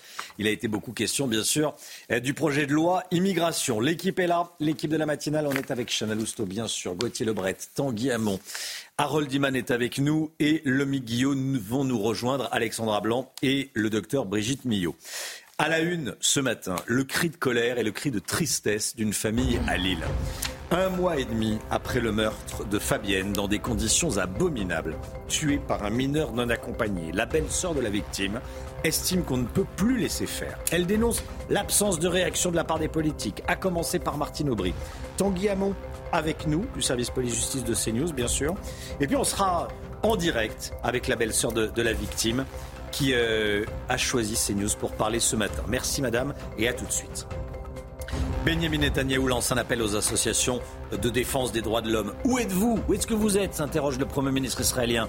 Alors que des otages ont été violés par des terroristes, l'armée israélienne, de son côté, continue de se concentrer sur Khan Harold Iman avec nous. Saal a publié une photo sur laquelle apparaissent les visages de chefs du Hamas éliminés. La destruction du groupe terroriste est toujours la priorité de l'armée israélienne. On va y revenir. L'appel donc ce matin de la famille de Fabienne qui a été victime d'une agression innommable, d'une immense barbarie, il n'y a pas d'autre mot. En octobre dernier, Fabienne, une retraitée lilloise de 68 ans, mère de famille, grand-mère, a littéralement été massacrée par un mineur non accompagné, déjà connu de la justice, de la justice Mohamed Bamba Chana. Oui, elle a reçu. C'était son nom puisqu'il s'est suicidé depuis. Euh, il s'est suicidé en détention exactement. Mm. Elle a reçu près de 40 euh, coups de couteau, dont plusieurs au niveau des parties génitales avant euh, d'être égorgée par cet individu. CNews en avait parlé, mais très peu de médias avaient relayé l'information. Et la mère de Lille elle-même n'avait pas réagi. Elle n'avait pas réagi. Martine Aubry n'avait pas réagi, ne s'était pas fait connaître auprès de la, de la, de la famille. on sera dans un instant, dans quelques secondes, avec Christelle, belle-sœur de, de, la victime. Tanguy Hamon, service police-justice de, de la euh, avec Christine, belle-sœur de la victime. Euh, Tanguy le suspect a un profil et un parcours qui posent question. Oui, euh, le suspect était un mineur isolé, mineur non accompagné, qui serait entré en France en janvier 2022. Il était âgé de 15-16 ans à ce moment-là. Il est de nationalité guinéenne ou ivoirienne. À son arrivée, il avait été placé à l'aide sociale à l'enfance et dans un foyer d'Antibes. Il avait fugué plusieurs fois de ce foyer. En mars 2022, déjà, il avait été interpellé pour des faits de violence. Il était alors retourné dans le sud, puis on retrouve sa trace pénale en septembre 2023 pour violence sur personne chargée de mission de service public. Quelques jours plus tard, il commet une nouvelle agression violente, cette fois sur une touriste dans le RER e à Aulnay-sous-Bois. On nous indique que pour un simple regard, il lui avait sauté dessus, il l'avait traîné par les cheveux, il l'avait étranglé. Une demande d'hospitalisation d'office avait été faite pour un service psychiatrique, mais il s'était enfui de l'hôpital. Quelques jours plus tard, euh, un vol par effraction dans une gare SNCF nous remet sur sa voie, là encore hospitalisation d'office, mais trois jours après, eh bien, on apprend qu'il n'est plus à l'hôpital et qu'il a intégré un foyer dans la banlieue de Lille. C'était seulement trois semaines avant le meurtre dont il était accusé. Merci beaucoup Tanguy. Christine, vous êtes avec nous, belle sœur de, Fabienne. C'est vous qui, euh, qui parlez, qui, qui défendez euh, votre, votre belle sœur. Bonjour et merci d'être là. Merci beaucoup d'être, d'être, d'être avec nous. Je voulais absolument vous entendre ce matin car votre, votre cri de colère, de détresse, de tristesse m'a beaucoup ému, comme toute l'équipe autour de la table, comme tous les téléspectateurs de CNews. C'est important de, de le dire. Euh, votre belle-sœur a été tuée dans des conditions abominables. Vous avez le sentiment que c'est presque passé inaperçu. C'était le 18 octobre dernier. On en a parlé sur CNews, mais peu dans les autres, dans les autres médias. Déjà, revenons sur ce 18 octobre dernier. Que s'est-il passé? En fait, ma belle-sœur revenait du sport en vélo, comme d'habitude, et puis... Euh, comment a-t-il été, comment est-il rentré chez elle, ça, on, ne sait pas trop, mais toujours est-il qu'il était dans sa maison et qui euh, s'est acharné sur elle pendant euh, plus de 30 minutes en lui infligeant toute la torture et la barbarie qui existent, mais où nous, nous ne connaissons pas tout, tout ça. On le souhaite évidemment à personne. C'est son, son mari, c'est le mari de Fabienne qui a, qui a découvert C'est mon frère, c'est mon frère qui devait aller la chercher, il devait la prendre et il est arrivé, il est rentré dans la maison, il a retrouvé sa femme dans la cuisine, allongée par terre dans une mare de sang, égorgée, euh, nue et euh, dans un état tout à fait triste et lamentable. Il a essayé de la réanimer parce qu'il est médecin et il n'a pas pu. Euh, voilà, il, s'est retrouvé à appeler mes parents en catastrophe, en souffrance, une véritable détresse. Et mes parents ont 90 et 91 ans. Donc euh, mes parents, voilà ce qu'ils ont pour leur fin de leur vie. Et puis euh, ma belle-sœur a été royalement, mais complètement, c'est de la barbarie. Et combien aujourd'hui sont dans la nature comme ça, parce qu'après, il s'est baladé dans l'île tranquillement jusque tard dans la nuit, où là, il a ailé une voiture de police pour demander un refuge. Sinon, euh, on ne l'aurait peut-être pas euh, rattrapé. Et, là, nos enfants traînent dans l'île, nos enfants sont dans la ville et euh, auraient très bien pu rencontrer à nouveau ce jeune garçon. Et c'est c'est là où les policiers l'ont reconnu, l'ont interpellé. Vous avez, dit, oui. vous avez dit au Figaro, euh, on ne peut plus laisser faire.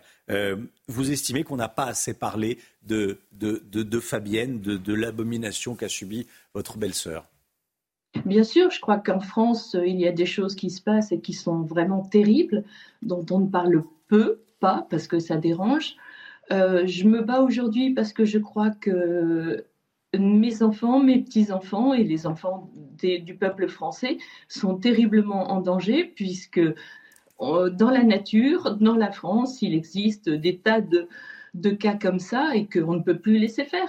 On a le droit aujourd'hui d'être en sécurité et tous ces enfants, ces jeunes enfants ont le droit de vivre tranquillement. Mais même les personnes âgées, n'importe qui. Nous sommes français, nous avons le droit d'être en France, tranquille et en sécurité. C'est effectivement un, droit, le droit à la sécurité. Vous avez parfaitement raison. On ne va pas parler de, politique. Vous ne vouliez pas en parler en préparant cette interview. Non. On ne veut pas en parler. C'est pas de la politique. ou alors au sens noble du terme, c'est la vie de la cité. C'est le fait de, vivre ensemble. Vous, vous ne voulez pas que ça se. C'est de la citoyenneté. C'est de la citoyenneté. Ça n'aurait jamais dû se produire. Ce jeune garçon n'aurait jamais dû être là. Ce n'est pas possible. Il n'aurait jamais pu, dû et pu monter jusqu'à Lille. Il était déjà vu comme euh, très dangereux euh, sur Nice à, son arrivée. Martine Aubry vous a, euh, ne s'est pas fait connaître, ne vous a pas présenté ses. Non, nous avons eu aucun signe de personne. L'enterrement s'est passé simplement en famille et avec les amis, mais il n'y a, a, rien eu. Juste un petit article dans La Voix du Nord. Euh, et encore, ils se sont permis de dire que mon frère avait été retrouvé sur les lieux du crime. Vous lisez ça, euh, vous auriez pu comprendre quoi que ce soit. Oui, sous-entendant, euh, enfin laissant penser que c'était possible que, ça puisse être votre frère qui, Bien évidemment, c'était pas le. Bien sûr, heureusement que la voisine était là et avait tout vu, et que ce jeune garçon avait laissé sa carte et des papiers dans la maison. Euh, Tanguy Hamon est avec nous. Restez bien avec nous, euh, euh, Christine, service police-justice de, de. Il y a eu des défaillances. Christine nous dit, effectivement, il aurait jamais dû remonter jusqu'à Lille, parce qu'il était dans un centre dans le sud de la France. Exactement. En tant, que, en tant que mineur isolé, il avait été placé dans un foyer à Antibes. Manifestement, il avait commis plusieurs fugues. comme on l'a dit, il est remonté d'abord à Paris. Ensuite, il s'est trouvé dans le nord où il aurait commis ce meurtre. Et à aucun moment, alors qu'il avait euh, commis plusieurs infractions et qu'il avait été arrêté euh, pour, euh, divers délits, eh il a été ramené dans le sud, il a été suivi. On a même parlé d'hospitalisation d'office, mais à aucun moment, eh bien, on a, arrêté cet individu et on l'a ramené dans son foyer à Antibes, dans le sud de la France. Christine, parlez-nous de Fabienne. Qui était-elle? Elle avait quatre enfants alors, ma belle-sœur était une infirmière en retraite, donc elle a voué toute sa vie euh, pour les autres. Elle avait quatre enfants, neuf petits-enfants, elle s'en occupait beaucoup. Elle s'occupait de beaucoup de choses, elle était très intelligente, très vive, euh, une joie de vivre euh, terrible. Et voilà, aujourd'hui, il y a une famille qui est complètement endeuillée, qui est complètement perdue. Et euh, j'ai mon frère qui est dans un état de tristesse, comme vous pouvez le croire, et de malheur euh, total. Christine, soyez assurée que sur CNews, euh, on ne vous oubliera pas. Euh, merci beaucoup de. Bah, c'est très gentil et merci à vous de m'avoir accordé euh, ce moment parce qu'il y a des moments où on se sent vraiment très seul et on ne sait pas comment faire agir les choses. C'est le minimum qu'on puisse faire. C'est la raison d'être de ce métier, c'est de parler de, ce qui se passe et de voilà et de vous donner la, parole. Merci beaucoup. merci, beaucoup. On pense également particulièrement aujourd'hui à Thomas Perotto. Thomas, mort à la fin d'un bal à Crépole, tué à coups de couteau. Il aurait eu 17 ans aujourd'hui, Thomas. Euh, voilà, c'était important de le, signaler. La situation en Israël, avec euh, cette photo publiée par Tzal, où l'on voit des dirigeants du Hamas, ceux dont le visage est cerclé de rouge, ont été tués et éliminés par l'armée israélienne. On va, la, on va la voir, cette photo. Harold Iman avec nous. La destruction du Hamas est toujours la priorité numéro un d'Israël, Harold. Absolument. Et dès le début, c'était euh, la tactique, c'était de tuer la tête du Hamas et ensuite même tous les miliciens. Euh, et donc, euh, on a cerclé ceux qui, apparemment, selon l'armée israélienne, ne sont plus de ce monde. Et on veut continuer. Donc, Ceci explique l'avancée terrestre de l'armée israélienne sur Khan Younes, qui est la grande ville du sud de la bande de Gaza. Et Gazaville, c'est la grande ville du nord. Et on se bat même dans Gazaville de nouveau, parce que c'est une véritable souricière de tunnels. Donc il y a toujours des possibilités de trouver des éléments du Hamas cachés dans ces réseaux. Merci beaucoup, Harold Iman. Gérard Larcher, le président du Sénat, a été invité à réagir au tweet, aux relents antisémites de Jean-Luc Mélenchon qui visait la journaliste Ruth Elkrief. Il la traitait de, de fanatique. Gérard Larcher qui a pointé l'irresponsabilité du leader de la France insoumise et euh, il était interrogé par RTL ce matin et la journaliste lui a demandé euh, qu'est-ce que, vous lui dites à qu'est-ce que vous lui dites à, Jean-Luc Mélenchon? Vous lui dites tais-toi ben Non, il lui a répondu ce qui est écrit là ferme ta gueule. Écoutez. Vous lui dites quoi ce matin? Tais-toi Oui, ferme ta gueule. Voilà, c'est, ça dit la même chose, mais c'est un petit peu plus clair. Ferme ta gueule, Gauthier Lebret. Oui, et puis on n'a pas l'habitude de, voir euh, Gérard Larcher utiliser de tels, de tels mots euh, en on. En public, oui, voilà. En public. Pas non plus un. J'allais dire, c'est pas un perdreau de l'année, c'est un vieux de la vieille de la politique, Gérard Larcher. Mais effectivement, en on, comme vous dites, au micro. Non, en public, c'est assez rare de le voir. Ça veut dire quelque chose sur effectivement Jean-Luc euh, Mélenchon. Je rappelle qu'il y a deux députés, euh, Carl Olive et un autre député Renaissance hier, qui proposaient de ficher S Jean-Luc Mélenchon. Alors évidemment, c'est excessif, évidemment qu'on va pas ficher S Jean-Luc Mélenchon, mais ça dit quelque chose de sa compromission avec une sorte d'islamisme. Quand il met une cible dans le dos à Routel Krief, comme il l'a fait en pointant son soi-disant mépris envers euh, les musulmans euh, dans le contexte qu'on connaît, euh, juste après un nouvel attentat islamiste qui a fait un mort, un touriste allemand qui était simplement en train d'observer la tour Eiffel et qui était avec sa compagne à Paris. Évidemment qu'il joue à un jeu très très dangereux, Jean-Luc Mélenchon, surtout que ce n'est pas la première fois qu'il pointe une personnalité de la communauté juive. On peut citer Yael Braun-Pivet, présidente de l'Assemblée nationale. On peut citer Patrick Drahi, propriétaire d'Altis. On peut citer Jonathan Arfi, président du CRIF. Et je rappelle que dans les années 80, Jean-Marie Le Pen faisait pareil dans ses meetings. Il avait été condamné pour antisémitisme insidieux. C'est intéressant. Antisémitisme insidieux. Voilà, même chez les filles, certains commencent à en avoir marre de, Jean-Luc Mélenchon. Merci beaucoup. Mais surtout, ne le critiquez pas publiquement parce que vous serez sanctionné. Oui, mais nous, on est journalistes. Voilà. Raquel Garrido. Non, mais je parle des députés LFI. J'avais compris. Je parle pas de vous, euh, Romain. S'il arrive au pouvoir, on ne sait pas, mais pour le moment. Euh, Il est 9h moins le quart. On va changer totalement de sujet. C'est la santé avec le docteur Millot. Bonjour Brigitte. Bonjour. La santé tout de suite. Petite jingle, petite pub. Retrouvez votre programme avec RTS Chapuis, fabricant français de brancards pour les transports sanitaires. rtschapuis.fr qui n'a jamais entendu Mets ton écharpe, tu vas attraper froid. Voilà. Et à n'importe quel âge, les mamans vous disent ça. Voilà, faut se couvrir quand il fait froid. Euh, et aujourd'hui, vous nous dites, Brigitte, que c'est un bon conseil et vous allez nous expliquer pourquoi. Oui, c'est un bon conseil. Alors, il y a d'autres phrases euh, qui ne veulent pas dire grand-chose. Hein. Tu vas attraper froid. On n'attrape pas froid, quoi. Mais c'est vrai que les virus profitent du froid et on va voir pourquoi.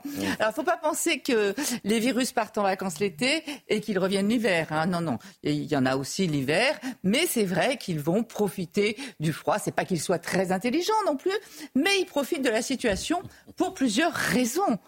Je vous en ai mis quelques-unes, mais il y en a d'autres. Les virus adorent le froid. Euh, première raison, en hiver, il y a moins de rayonnement ultraviolet. Or, les rayonnements ultraviolets sont virucides. Ils ils détruisent pas complètement les virus, hein, mais ils détruisent un petit peu les virus. Donc, il y en a moins en hiver, donc ils sont moins détruits. Ensuite, j'ai mis un épaississement de la coque, mais c'est ce qu'on appelle la capsule, l'enveloppe qui est autour du virus, en fait, elle aime tellement le froid qu'elle va s'épaissir quand il fait froid, donc il va être encore plus protégé, donc beaucoup moins fragile. Euh, et c'est pas pour rien d'ailleurs que l'on conserve les virus dans des congélateurs. Ils adorent le froid. Ensuite, il y a le confinement. En hiver, on est plutôt tous à l'intérieur confinés. Et on sait très bien que les virus se transmettent de l'un à l'autre. J'en profite pour rappeler, d'ailleurs, dans les conseils, d'essayer de respecter les gestes barrières si l'on peut, évidemment. On est confiné généralement à l'intérieur. Or, à l'intérieur, euh, l'air est plus sec, donc ça va un petit peu assécher les muqueuses nasales, les muqueuses respiratoires. Quand elles sont asséchées, elles sont plus perméables, elles sont plus fragiles. Donc après, le virus va pénétrer plus facilement. Euh, quand on aère moins en hiver qu'en été, Or, on sait qu'aérer, c'est bon pour la circulation euh, de l'air. Euh, ensuite, la proximité, ça revient au même. Hein, c'est ce que je disais quand on est tous ensemble. D'ailleurs, j'en profite pour dire qu'il y a une étude qui a été faite au Japon, mais qui, donne les mêmes résultats aussi en France. On s'est aperçu que les jeunes adultes parents euh, ont plus d'infections. Pourquoi? Parce qu'en fait, les enfants, à l'école, se transmettent plus facilement les virus et après contaminent leurs parents. Donc les jeunes parents adultes sont aussi plus sensibles, plus sujets aux infections. Et ensuite, il y a une diminution de l'immunité. Et ça, pour plusieurs raisons. Déjà, il faut maintenir toujours notre température à 37 degrés. Pour maintenir notre température à 37 degrés, quand il fait froid, bah, ça va user beaucoup d'énergie, hein, ça va fatiguer. Donc après, notre immunité, elle sera moins puissante. Hein. Après, on sait que le froid a plusieurs actions. Vous savez que nos poumons, je le dis souvent, n'aiment pas l'air froid et sec. Donc qu'est-ce qu'il fait, notre nez? Il va essayer toujours d'humidifier et de purifier. Et de réchauffer. Et de réchauffer absolument cet air qui, arrive froid. Et donc tout ça, ça se passe dans le nez, là. Un petit chauffage et un petit humidificateur. Vous avez dit que c'était pour ça que la, la, les narines étaient vascularisées. Voilà. Il y avait des veines pour, réchauffer l'air. Et c'est pour ça qu'on a la goutte au nez aussi. Et quand on saigne facilement du nez parce qu'il y a beaucoup de veines. Exactement, la petite tache vasculaire. C'est bien pour retenir. Euh, donc, et c'est aussi pour cette raison qu'on a toujours la goutte au nez quand il fait froid, puisque notre organisme va fabriquer plus de mucus pour justement humidifier et réchauffer l'air. Or, quand on sécrète plus d'eau, en fait, la muqueuse en perd, donc elle s'assèche, hmm. donc elle est plus fragile. Ensuite, bon, il y a le microbiote, euh, parce qu'on a un microbiote partout, hein, nasal aussi, pulmonaire aussi. Les cils vibratiles de nos poumons, qui sont là pour évacuer les sérosités et les mucosités, sont un petit peu paralysés par le froid. Et surtout, on a découvert qu'on avait dans notre organisme une cellule TFL, une protéine TFL3, on s'en moque, euh, qui a des actions incroyables elle fabrique des vésicules extracellulaires qui nous débarrassent, sont là pour lutter contre les, virus. Or, on s'est aperçu que ces vésicules, en fait, dès qu'on diminuait la température dans notre nez de 5 degrés, eh bien, il y en avait beaucoup moins qui étaient produites, donc qui ne pouvaient plus nous défendre. Je vous ai mis ça sur un schéma, vous allez tout de suite comprendre. Regardez, en noir, les virus. Quand notre cellule fonctionne bien, à température normale, la protéine fabrique plein de vésicules extracellulaires, des VEC, pour aller nous débarrasser des virus qui essayent de nous attaquer. Et vous voyez bien, il n'y en a aucun qui arrive à, parvenir à la muqueuse, vous voyez. Donc ils ne peuvent pas pénétrer dans l'organisme, les, les, virus représentés en noir. En revanche, quand la température baisse de 5, de 5 degrés seulement, il y en a 50% qui disparaissent. Donc les virus, hop, hop, hop, ils peuvent rentrer facilement puisqu'on n'a plus ces petites cellules extracellulaires, ces petites vésicules extracellulaires pour nous défendre. Donc voilà aussi une autre raison. Donc nos grands-mères avaient raison, il faut mettre des écharpes pour garder une température assez élevée au niveau de, notre, de nos petites narines. Euh, donc ça c'est important. Autre petit conseil, on essaye d'humidifier l'air aussi dans les maisons pour que l'air soit moins sec, ça fragilise moins. Et puis éventuellement un peu de vitamine D, un peu de vitamine C, ça fait pas de mal. C'était votre programme avec RTS Chapuis, fabricant français de brancards pour les transports sanitaires. rtschapuis.fr Voilà, on apprend à l'instant que la garde à vue du, euh, de l'approche de l'assaillant de la Tour Eiffel, du terroriste islamiste de la, de la Tour Eiffel, a été levée. La garde à vue de, de cette proche, de cette femme qui était toujours en garde à vue ce matin, cette garde à vue a été levée. Quant au, quant au terroriste islamiste, il doit être présenté à la, à la, justice en fin de journée en vue de sa mise en examen, bien sûr. 9h10, merci d'avoir été avec nous sur CNews ce matin. On se retrouve demain matin dès 5h55 avec Chana Lousteau, le docteur Millot, Gauthier Lebret, Alexandra Blanc, Harold Diman et, et, et bien sûr le Mick Guillot. Dans un instant, c'est l'heure des avec Pascal Pro. Belle journée sur CNews. À demain.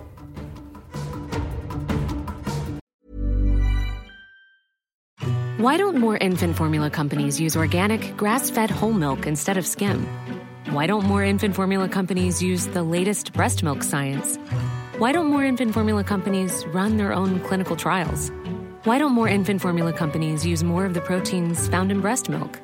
Why don't more infant formula companies have their own factories instead of outsourcing their manufacturing? We wondered the same thing. So we made ByHeart, a better formula for formula. Learn more at byheart.com.